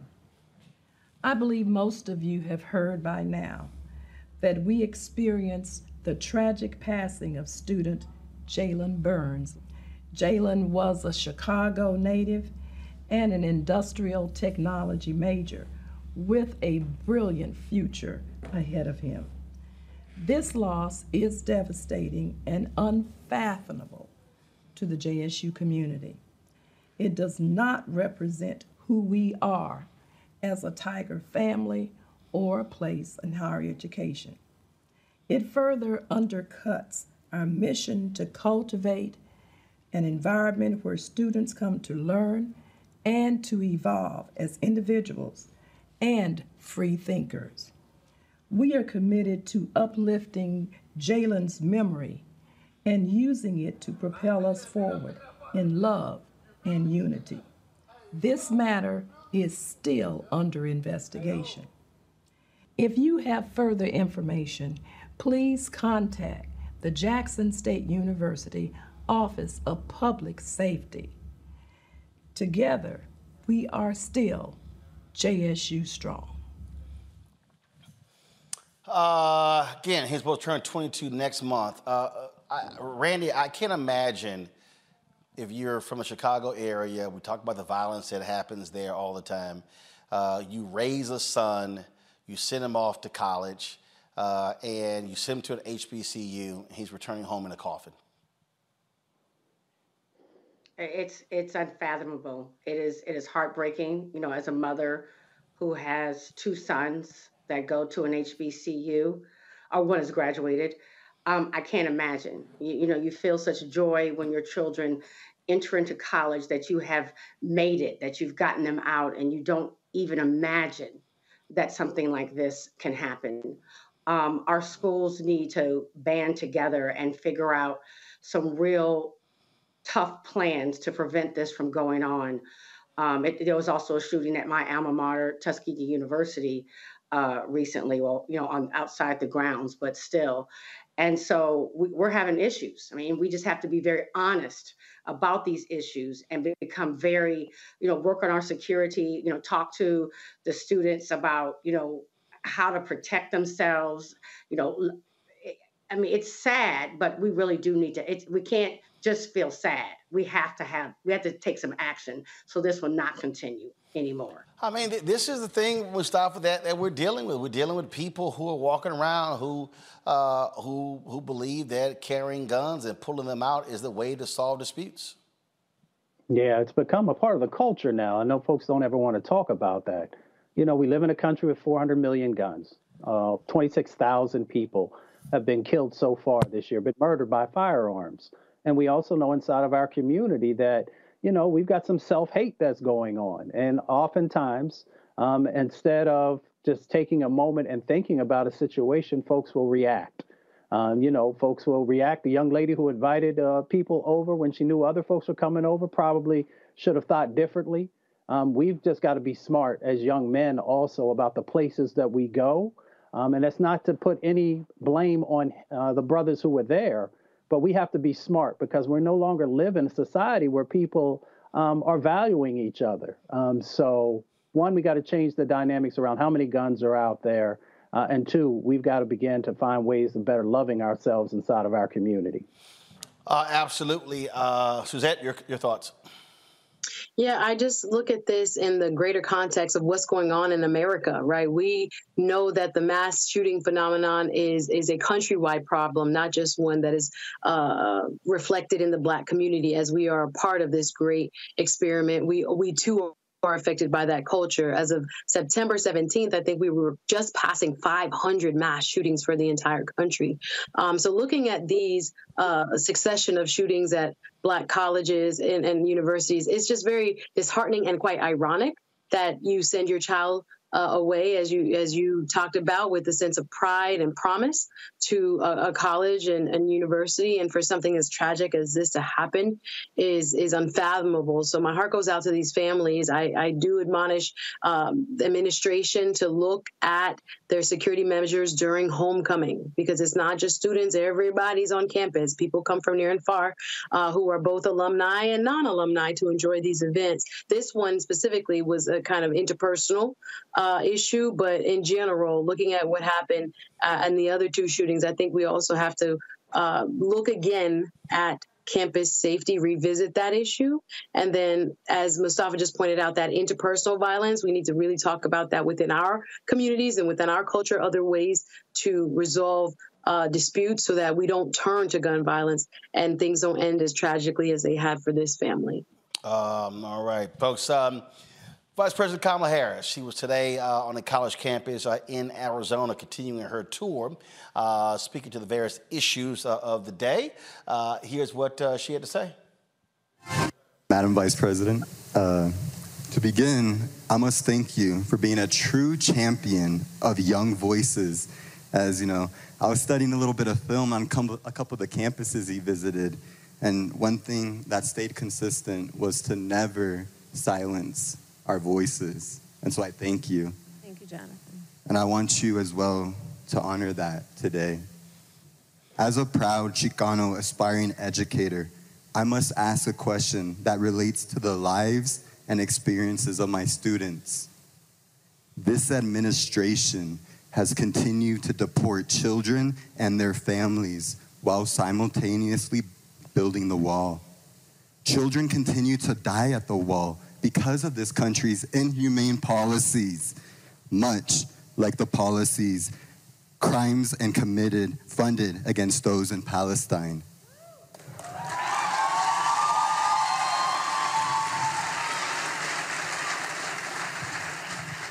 Forty-seven families in Gaza have been completely removed from the civil registry since the bombing began, meaning genocide. These families don't exist anymore. A UN school was bombed last week by Israel, killing 30 students. and 11 UN staff. Just today, I know y'all saw the news. Today, Israel bombed the last Christian hospital in Gaza, killing over 500 doctors, children, and refugees. You know, my grandpa, Arnold Otero, who is in the audience today, told me one thing growing up as an educator, and that is that no one can ever take away your right to education. And so I ask you today, Madam Vice President Harris, as an educator, why take away the life of the children in Gaza and at the border, which ultimately takes away the fundamental right of education? Thank you.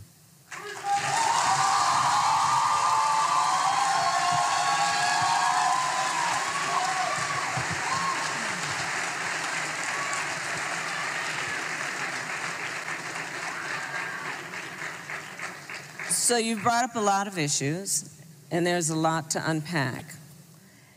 Let us start with this. I absolutely understand, and it is my lived experience with the first subject that you raised, to know that this is a nation that was founded by immigrants. I am the child of a mother who came to the United States by herself when she was 19 years old, and I sit here as Vice President of the United States. I am acutely aware of the connection between immigrants and who we are as a country. And I feel very strongly about the importance of always recognizing America's history and current responsibility to acknowledge that. I will also say that it is important that we have a safe, orderly, and fair immigration system. When Joe Biden and I came into office, the first piece of legislation, I think it was the day after our inauguration, that we proposed was pathway to citizenship. And Republicans in Congress have purposely not picked it up because they have decided it is in their political best interest to create an issue in a way that they can then politicize and play games with, and play games with the lives of people, many of whom are fleeing or have fled. Harm or just a basic inability to take care of themselves and their families. And part of our immigration system has always recognized the importance of being a place where people who have a legitimate fear of harm can receive and seek, at the very least, asylum. So that's how I feel on the issue of immigration. On the issue of what is happening in the Middle East, I believe that Israelis and Palestinians both deserve peace, deserve self determination, and deserve safety. I am deeply, deeply affected, as I think we all are, by what we have seen in terms of the loss of life and the violence that has occurred when, first of all, a terrorist organization, Hamas, struck Israel in the way that it did. I think it is important to recognize also the distinction between a terrorist organization, Hamas, and the Palestinian people and civilians. And they should not be conflated.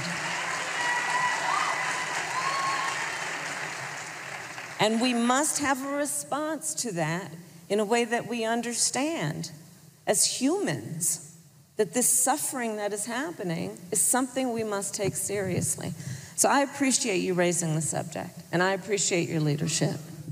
Folks, if you missed uh, that, we live stream that right here on the Black Star Network. So go to our app our YouTube channel to check it all out. Don't forget, you can also watch our 24 hour, seven day a week streaming channel for events like this uh, on Plex TV. Be sure to check it out. You can also go to Amazon News. Simply go to Amazon Fire and then go to Amazon News. Tell Alexa play news from the Black Star Network. You can also now watch us on Amazon Freevee as well as uh, Amazon's Prime Video and their live TV, live TV agreed. All right, folks, we come back, our marketplace segment a black owned detergent company. That's right. We'll talk to them next, right here on. Enjoy all your favorite sports like never before at BetMGM. Signing up and playing is so easy. Simply sign up using code Buckeye and receive up to $1,500 back in bonus bets if you don't win your first bet. When you register with BetMGM, you can get instant access to a variety of parlay selection features, live betting options, and the best daily promotions in the business. And with BetMGM at your fingertips, every play and every game matter more than ever. Place your moneyline, prop, and parlay bets with the king of sportsbooks today. Sign up using code Buckeye and receive up to $1,500 back in bonus bets if you don't win your first bet. That's right, up to $1,500. Again, sign up using code Buckeye and receive up to $1,500 back in bonus bets if you don't win your first bet. BetMGM and GameSense remind you to play responsibly. 21 plus and present in Ohio. Subject to eligibility requirements. Rewards are non-withdrawable bonus bets that expire in seven days. Gambling problem? Call 1-800-GAMBLER in partnership with MGM Northfield Park. That's 1-800-GAMBLER. Hey, this is Christina Quinn. I'm the host of Try This, the Washington Post's new series of audio courses. The idea behind Try This is to become better functioning humans without having to comb the internet for countless hours. In our first course, we learned how to sleep better. Now, we're going to learn how to make our friendships stronger. I'll offer expert tips that are doable, and I'll keep it short. So let's do this. Class is in session. Find Try This from the Washington Post wherever you listen. My simple solution to the problem was remove people from the scene and help them feel safer. In response to attacks against Asian Americans, Maddie Park raised over $250,000 to donate cab rides to the Asian community. There is so much more work to be done. We really need to come together and tackle this issue as a community. Support the Asian community. Learn how at lovehasnolabels.com. Brought to you by Love Has No Labels and the Ad Council. Roland Martin Unfiltered on the Black Star Network. Hatred on the streets, a horrific scene, a white nationalist rally that descended into deadly violence. White people are losing their damn minds. As an angry pro-Trump mob storms the U.S. Capitol, we've seen We're about to see the rise of what I call white minority resistance. We have seen white folks in this country who simply cannot tolerate black folks voting. I think what we're seeing is the inevitable result of violent denial. This is part of American history. Every time that people of color have made progress, whether real or symbolic, there has been what Carol Anderson at Emory University calls white rage as a backlash. This is the rise of the Proud Boys and the Boogaloo Boys. America, there's going to be more of this. Here's all the Proud Boys, guys. This country is getting increasingly racist in its behaviors and its attitudes because of the fear of white people. The fear that they're taking our jobs, they're taking our resources, they're taking our women. This is white fear.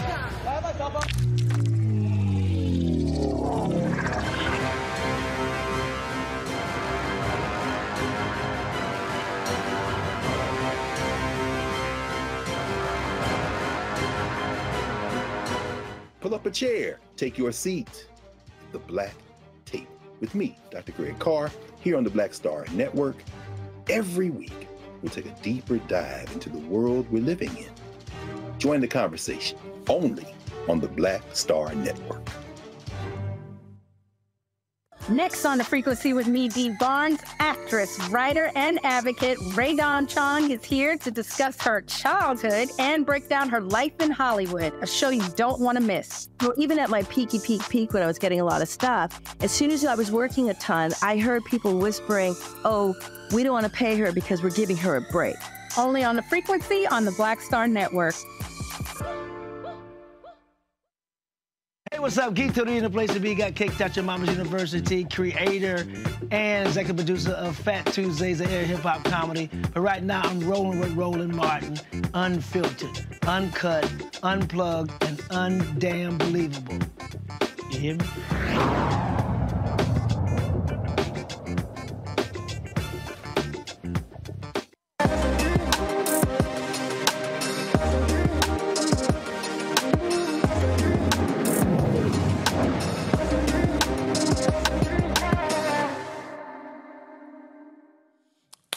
Folks, our marketplace segment, we're always talking about uh, different uh, products that African Americans own and control. Well, uh, our next guest, guess what? They do black owned detergent. That's right. It's not black detergent, it's black owned detergent. Uh, out of Atlanta. Uh, it is a veteran-owned uh, company. Uh, they uh, handle it's called True Products. Uh, since 2012, uh, they have been cleaning clothes, 18 various states, other countries as well. Joining us from College Park, Georgia, True Products CEO Malik Salim and CFO um, um, Rahim Abdul Shahid. hey, folks, how you doing? First of all, do we have? Because I was supposed to be three of y'all, but it's two of y'all. So who's with us again? Ali and Rahim. Got it. Okay, cool. Got it. Uh, Ali and Rahim, so the CFO and the marketing manager. All right. So, uh, how did this thing start? Where did the idea come from uh, to have uh, uh, cleaning products? Well, as uh, I like to start off with saying, Roland, we honor to be talking with you. You, your service has been outstanding for our families in the community. This started with my blood brother. He is a research chemist and he worked in the corporate world with Dow Chemical. And he always had a passion to do for self. We came under the teaching of Elijah Muhammad in 1967, 68. I came in and brought him in, and that that really helped us to stay into the business world and manufacture. I haven't punched a clock since 1968. The formula came from the scientists. We call him the George Washington Carver of the 21st century. we studied, we put this product out in Atlanta. It, it first started with a container looked like this. And the content is the power. What's inside the bottle. We sold it in Atlanta, a tractor trailer load, over six 6,000 pieces. We sold it as a guaranteed product, and we still sell it as a guaranteed product to our people and all people. You said it right. We more on a mission, not so much just to make money. We're trying to make a difference in the black community. We know we spend more money than anybody in the world, but we spend it with other people. Yep. We believe that this is the best time it ever been in the history for African American to be financially free. But we know we have a lot of leaders in the religious world and in politics and the academic. They don't spend time on academic. I sent three uh, of my daughters to college. They still don't know how to um, save money invest money. okay. Well, here's so, see. So uh, what I'm looking here again. Uh, so we're gonna go to the tight shot here. So we got um, free and clear. This one here, free of fragrances and dyes. This is heavy duty right here. Uh, and then we have uh, this one here, fabric softener, uh, and also uh, these are the dryer sheets. and so, so are these the only products, or do you have other products as well? Okay, those are the products that we have now, right? But our goal is to have an entire line of household product. For instance, like that free and clear, it has no fragrance, no color. The one in the purple with the uh, fragrance and color. Right here. And the softener. We, we, we came out with the fabric softener because we, we, we researched and found out that most fabric softener had chemicals in it that cause learning disabilities. So we came out with a fabric softener that does not. It's made from 97% cottonseed. And everything we make you only need one ounce. That's the benefit, one of the great benefits in it, right? Because if you buy 101 ounces from us, you get 101 loads. Just this? You, Wait a minute. So you're saying you just, okay? This little cup, this little right here, you can wash a whole load just with this one, this this right here. Two of those right there equal an ounce. That's all you need. Everything that you buy, wow. you can use. Okay, wow. So most, yeah, see, on most of the trail, you may buy 100 ounces, and you look on the back, you only get 64 or 48 loads. Okay. So, so our goal is that everything you buy, you should be able to use. And that's it with us.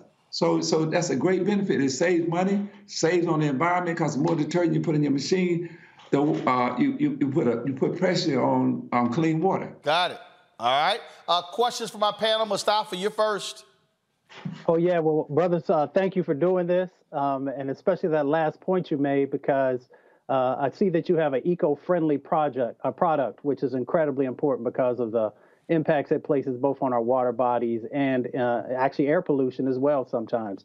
Can you talk a little bit about why you made the choice uh, to create an eco-friendly product instead of following the model that many others have followed? Well, the reason why is this right here, right? I think as uh, uh, human beings, right, knowing that we are uh, uh, over the planet, right, we should not only think about how we can make money, right, but we could we should think about how we're going to leave the environment for the next generation. So we have to tie all of that in to making money. Is that hey, uh, is this safe for the? Is first of all, is it safe for the family? Is it safe? Is the chemicals you're using safe for the family? Number two, then is that is after the after the packages are being used, right? Is it going to create a pressure on the environment so that it's, it's going to cause havoc in the next generation? So all of those are things that we think about because we're on a mission to create an entire line of household products with all of those principles in mind. Suzette? Yes, I'm here on Amazon, gentlemen. Actually, uh, shopping, trying to see your distinctions between what is already on the market. I know that you have this environmental component. I want to know, especially for the free and clear, because that's something that is important to me because I'm allergic to dyes, etc. Is it a more highly concentrated formula? I'm looking at the price point differential from an all free and clear. The very large uh, bottle that I bought yesterday was about twenty dollars. Uh, can you talk about your comparative pricing? and what you're getting for your book if it's a little bit more? So here's the deal it's not more, right? It's less. And the reason why it's less is, yes, it's less, right? See, what you have to do is look on the back of the other ones that you're getting and see how many loads are you getting. And then you price it according to how many loads.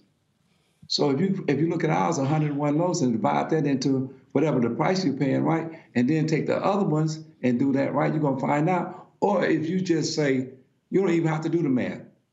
So if you get 100 ounces of free and clear from somebody else and they say you you're only going to get 48 loads, right? And I tell you for 101 ounces ours, you're going to get 101 loads. You don't even do, need to do the math. That's yeah, that, that tells you right large, you can make more money. Yeah, the 94 loads, but I understand your point. I'm, I'm grateful and congratulations on on entering such a highly competitive marketplace. And are you help? Are you getting help in terms of your uh, um, distribution? In terms of how are you marketing it? How are you gaining market share primarily? Okay. We're gonna both answer. Ali gonna go first. I'm coming after him. Uh, okay. Uh, we started out with this distributors in the black community. We want people to be financially free too and save money. We have affiliators that pick up money every month, and we have the distributors selling it all over America and earning money. Um, the other where we sell on the internet, and it's been phenomenal. Where people been every every year our business increase, and that's what been so excited to see that African American people are begin to understand what group economic means. If you have your own, why you want to spend your money with someone else? We employ people that came from the prison. We teaching young people in the summer, 15, 16 years old, about business, how to sell in the streets, door to door uh, and really to the supermarkets too. We are in some top supermarkets now. So it's been a challenge, but we love challenge and we love setbacks and we know how to turn it into success. Okay, and the other thing is like right now, like we, we, we, we have what we call an air attack and a ground attack. Our air attack is, is to get the product known across the internet right? That that sets us up so that we create brand awareness, right? As you create brand awareness, then you start going into the supermarkets, right? Because most people who go in the stores, they already know what they want to get before they go in there. So you can't go in there before your brand is known and people know that they can buy it there, right? For instance, like right now, we're in three Ace Hardwares in in Atlanta. Our next step is to go across the board, and now that we're in three Ace Hardware, we can present our product to, to Ace Hardwares all over the country, and that could be our first breakthrough for uh, in, uh, for the national nationwide uh, stores to go in. That's that's that's how we're planning it right now. So we go we have a lot of supermarkets right here in Atlanta. If you were to go on thetrueproducts.com and look up locator. You can find it all these different places where we sell. And we have distributors, like Ali said, we have distributors that's, that, that buy from us wholesale and they distribute in that, in that areas. We, we just picked up a, a distributor in uh, Philadelphia who has it in one of the major stores there now. So folks, so do, so, so folks do this here. Um, if you uh, actually uh, want to support, we'll give it in a second. Uh, Randa, did you ask your question? I already used the product. Well, well, since you already use it, tell us about it. I, I, think it's fantastic. I haven't used the fabric free, but it makes sense to me. You know, we talk about building a black economy and and and using our dollars. You know, buying a product that's actually very good, smells good, is effective, um, and cost effective. Why wouldn't I put it in the black economy? You know, I'm all about that. So I'm already I'm already a fan um, and and just wondering. I'm, I'm just hoping that we see your product where we go in these major stores but I've bought online. I was just wondering, does does it make a difference if the everyday person just goes into a store and says, "Hey, we want you to carry this product"? Like if I were just to go on my local Walmart or Target, is that helpful? If there's a um, a push from the customers in that way, could, yes. could we help? Yes, ma'am. That's a big help. Big help. Okay. All right, so folks, y'all know what you do. All right, so uh, pull up the, the, uh, the, promo code. So uh, for all the folks who are watching Roland Martin Unfiltered, uh, if you want to buy direct, there's a promo code. Uh, it's right there uh, on the screen, so you should see it. and again, promo code is Roland15, Roland15. So go to thetrueproducts.com, thetrueproducts.com uh, and you can actually uh, uh, check it out. And so, again, they're on Facebook, Twitter, and Instagram. Uh, so you see their handles. They're on YouTube as well. So, again, if you want to buy this black owned uh, detergent, go to thetrueproducts.com. Use the promo code Roland15. So, and all, everybody who's watching, do understand uh, we've had other companies, we've, we've featured other companies. and I understand something, y'all and see, I had somebody ask me this question um, because they asked me, they said, uh, uh, I was somewhere and a person came to me and they said, uh, uh you know, what do you charge uh, for your marketplace segment? Um, and I said, I don't. Then I had somebody else uh, who said, hey, you should be charging people because this is free advertising. and I said, well, I said, my hope is that those folks who are featured will give back to the show. Uh, and so that's folk, so folk need to understand when we're deciding who to feature, uh, this is not uh, somebody who's paying us to be on the segments. We're choosing based upon the products, based upon the interest uh, of the audience. And so we've been doing this since we launched the show. And so we featured all kind of different companies. I mean, pot, companies that make pots and cookware, uh, folks that make hats and uh, uh, body wash, you name it. And so uh, we do this every single Tuesday. And so, again, y'all can check out uh, True Products right here, folks. You see the products right here. Again, this is the free and clear uh, uh, this is the free, this is free and clear, right? This is free and clear right here. Uh, this is the heavy duty uh, liquid laundry detergent right here. Uh, and then this is the fabric softener with the lavender scent. And then they also have the, you know, I see folks always use the bounce. Well, they've got their true dryer sheets as well right here. So all the washing you do, and again, and I'm still blown away, just two of these, one ounce, and then boom, right there, uh, 101 loads uh, out of one bag. That's what you can do right there. And so uh, let me thank uh, both of our guests uh, for being here. Ali, Raheem, thanks a bunch and good luck. Good Thank luck. you. Thank, Thank you. you. Always great to lock home with a freedom fighter. Appreciate it. Thank you so very much. All right, Suzette, Randy, and Mustafa, thanks a bunch uh, for having, uh, for y'all being on the show. I appreciate y'all being here. Suzette, your first time, right? It is. Uh, greetings, everybody from Miami. All right. so, so uh, yeah, uh, uh, we, uh, uh, we we didn't haze you too bad, so it was all good. It was all good. All right, glad to have all three of y'all here. Oh, somebody in the comment asked about my outfit. This is one of the fabrics that they gave me last year in Liberia. Uh, and so I had uh, uh, my homeboy here uh, uh, design it uh, for me. And so that's what I'm rocking today. Yes, I'm rocking the black and gold. Y'all know how we do it. Mustafa knows being an alpha brother. All right, y'all, that's it. Don't forget us. Support us in what we do, please. Uh, first and foremost, uh, your dollars are critically important. Please join our Bring the Funk fan club. The goal is to get 20,000 of our fans contributing on average uh, 50 bucks each. That's $4.19 a month, 13 cents a day. Uh, folks, you know, we, we, don't charge a subscription for this here. I purposely wanted to make the show, have the show free and available to everybody, but uh, your resources, trust me, they absolutely matter for us as we cover the news all across the country. Uh, so do me a favor, so you're checking money order to P.O. Box 57196, Washington, D.C. 20037-0196. Cash App is dollar sign RM Unfiltered. PayPal R Martin Unfiltered. Venmo is RM Unfiltered. Zelle, Roland at RolandSMartin.com, Roland at RolandMartinUnfiltered.com.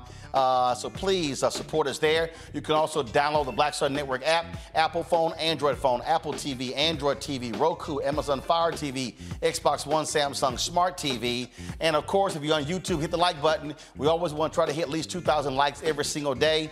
Uh, and we want you to also uh, of course, support us on our 24 hour streaming channel. You can watch us on Plex TV. So uh, go to Plex TV and check us out. You can also go to, uh, you can also check us out on Amazon uh, News. Of course, when Amazon Fire and go to Amazon News. You can also tell Alexa, play news from the Black Star Network. You can also watch us on Amazon Freevee, as well as if you're on Prime Video, click Live TV. You can check out our news uh, channel right next to all the other channels that are on there as well. So be sure to check us out there as well. I'll see y'all tomorrow right here on Roland Martin Unfiltered on the Black Star Network.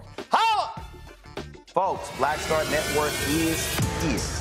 Oh, no punches! I'm real um, revolutionary right now. Support this man, Black Media. He makes sure that our stories are told. Uh, thank you for being the voice of Black America, Roland. Stay black. I love y'all. All momentum we have now we have to keep this going. The video looks phenomenal. See, this difference between Black Star Network and black owned media and something like CNN. You can't be black owned media and be scared. It's time to be smart. Bring your eyeballs home.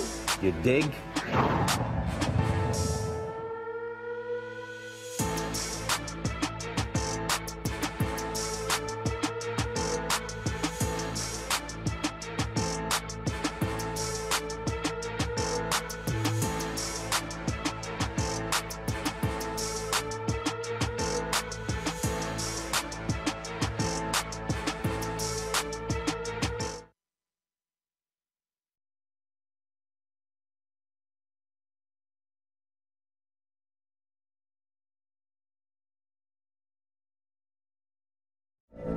From BBC Radio 4, Britain's biggest paranormal podcast is going on a road trip. I thought in that moment, oh my God, we've summoned something from this board. This is Uncanny USA. He says, Somebody's in the house, and I screamed. Listen to Uncanny USA wherever you get your BBC podcasts, if you dare.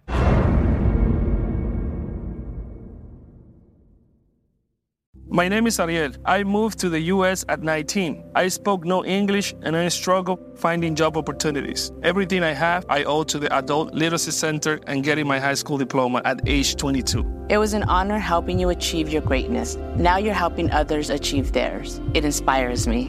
When you graduate, they graduate. Find free and supportive adult education centers near you at finishyourdiploma.org. Brought to you by Dollar General Literacy Foundation and the Ad Council. Hey, it's Zuko and Kayla from The Wake Up Call. Enjoy your podcast, but when you're done, don't forget about us. We have a radio show. We try to bring a smile to your face every morning. We also talk to some of the hottest country stars of today, and we like to share some good news with That's What I Like. Because Lord knows that's hard to find. When you're done podcasting your podcast, listen to us at 92.3 WCOL. Set your preset on your radio right now, and don't forget you can listen to us online on the iHeartRadio app.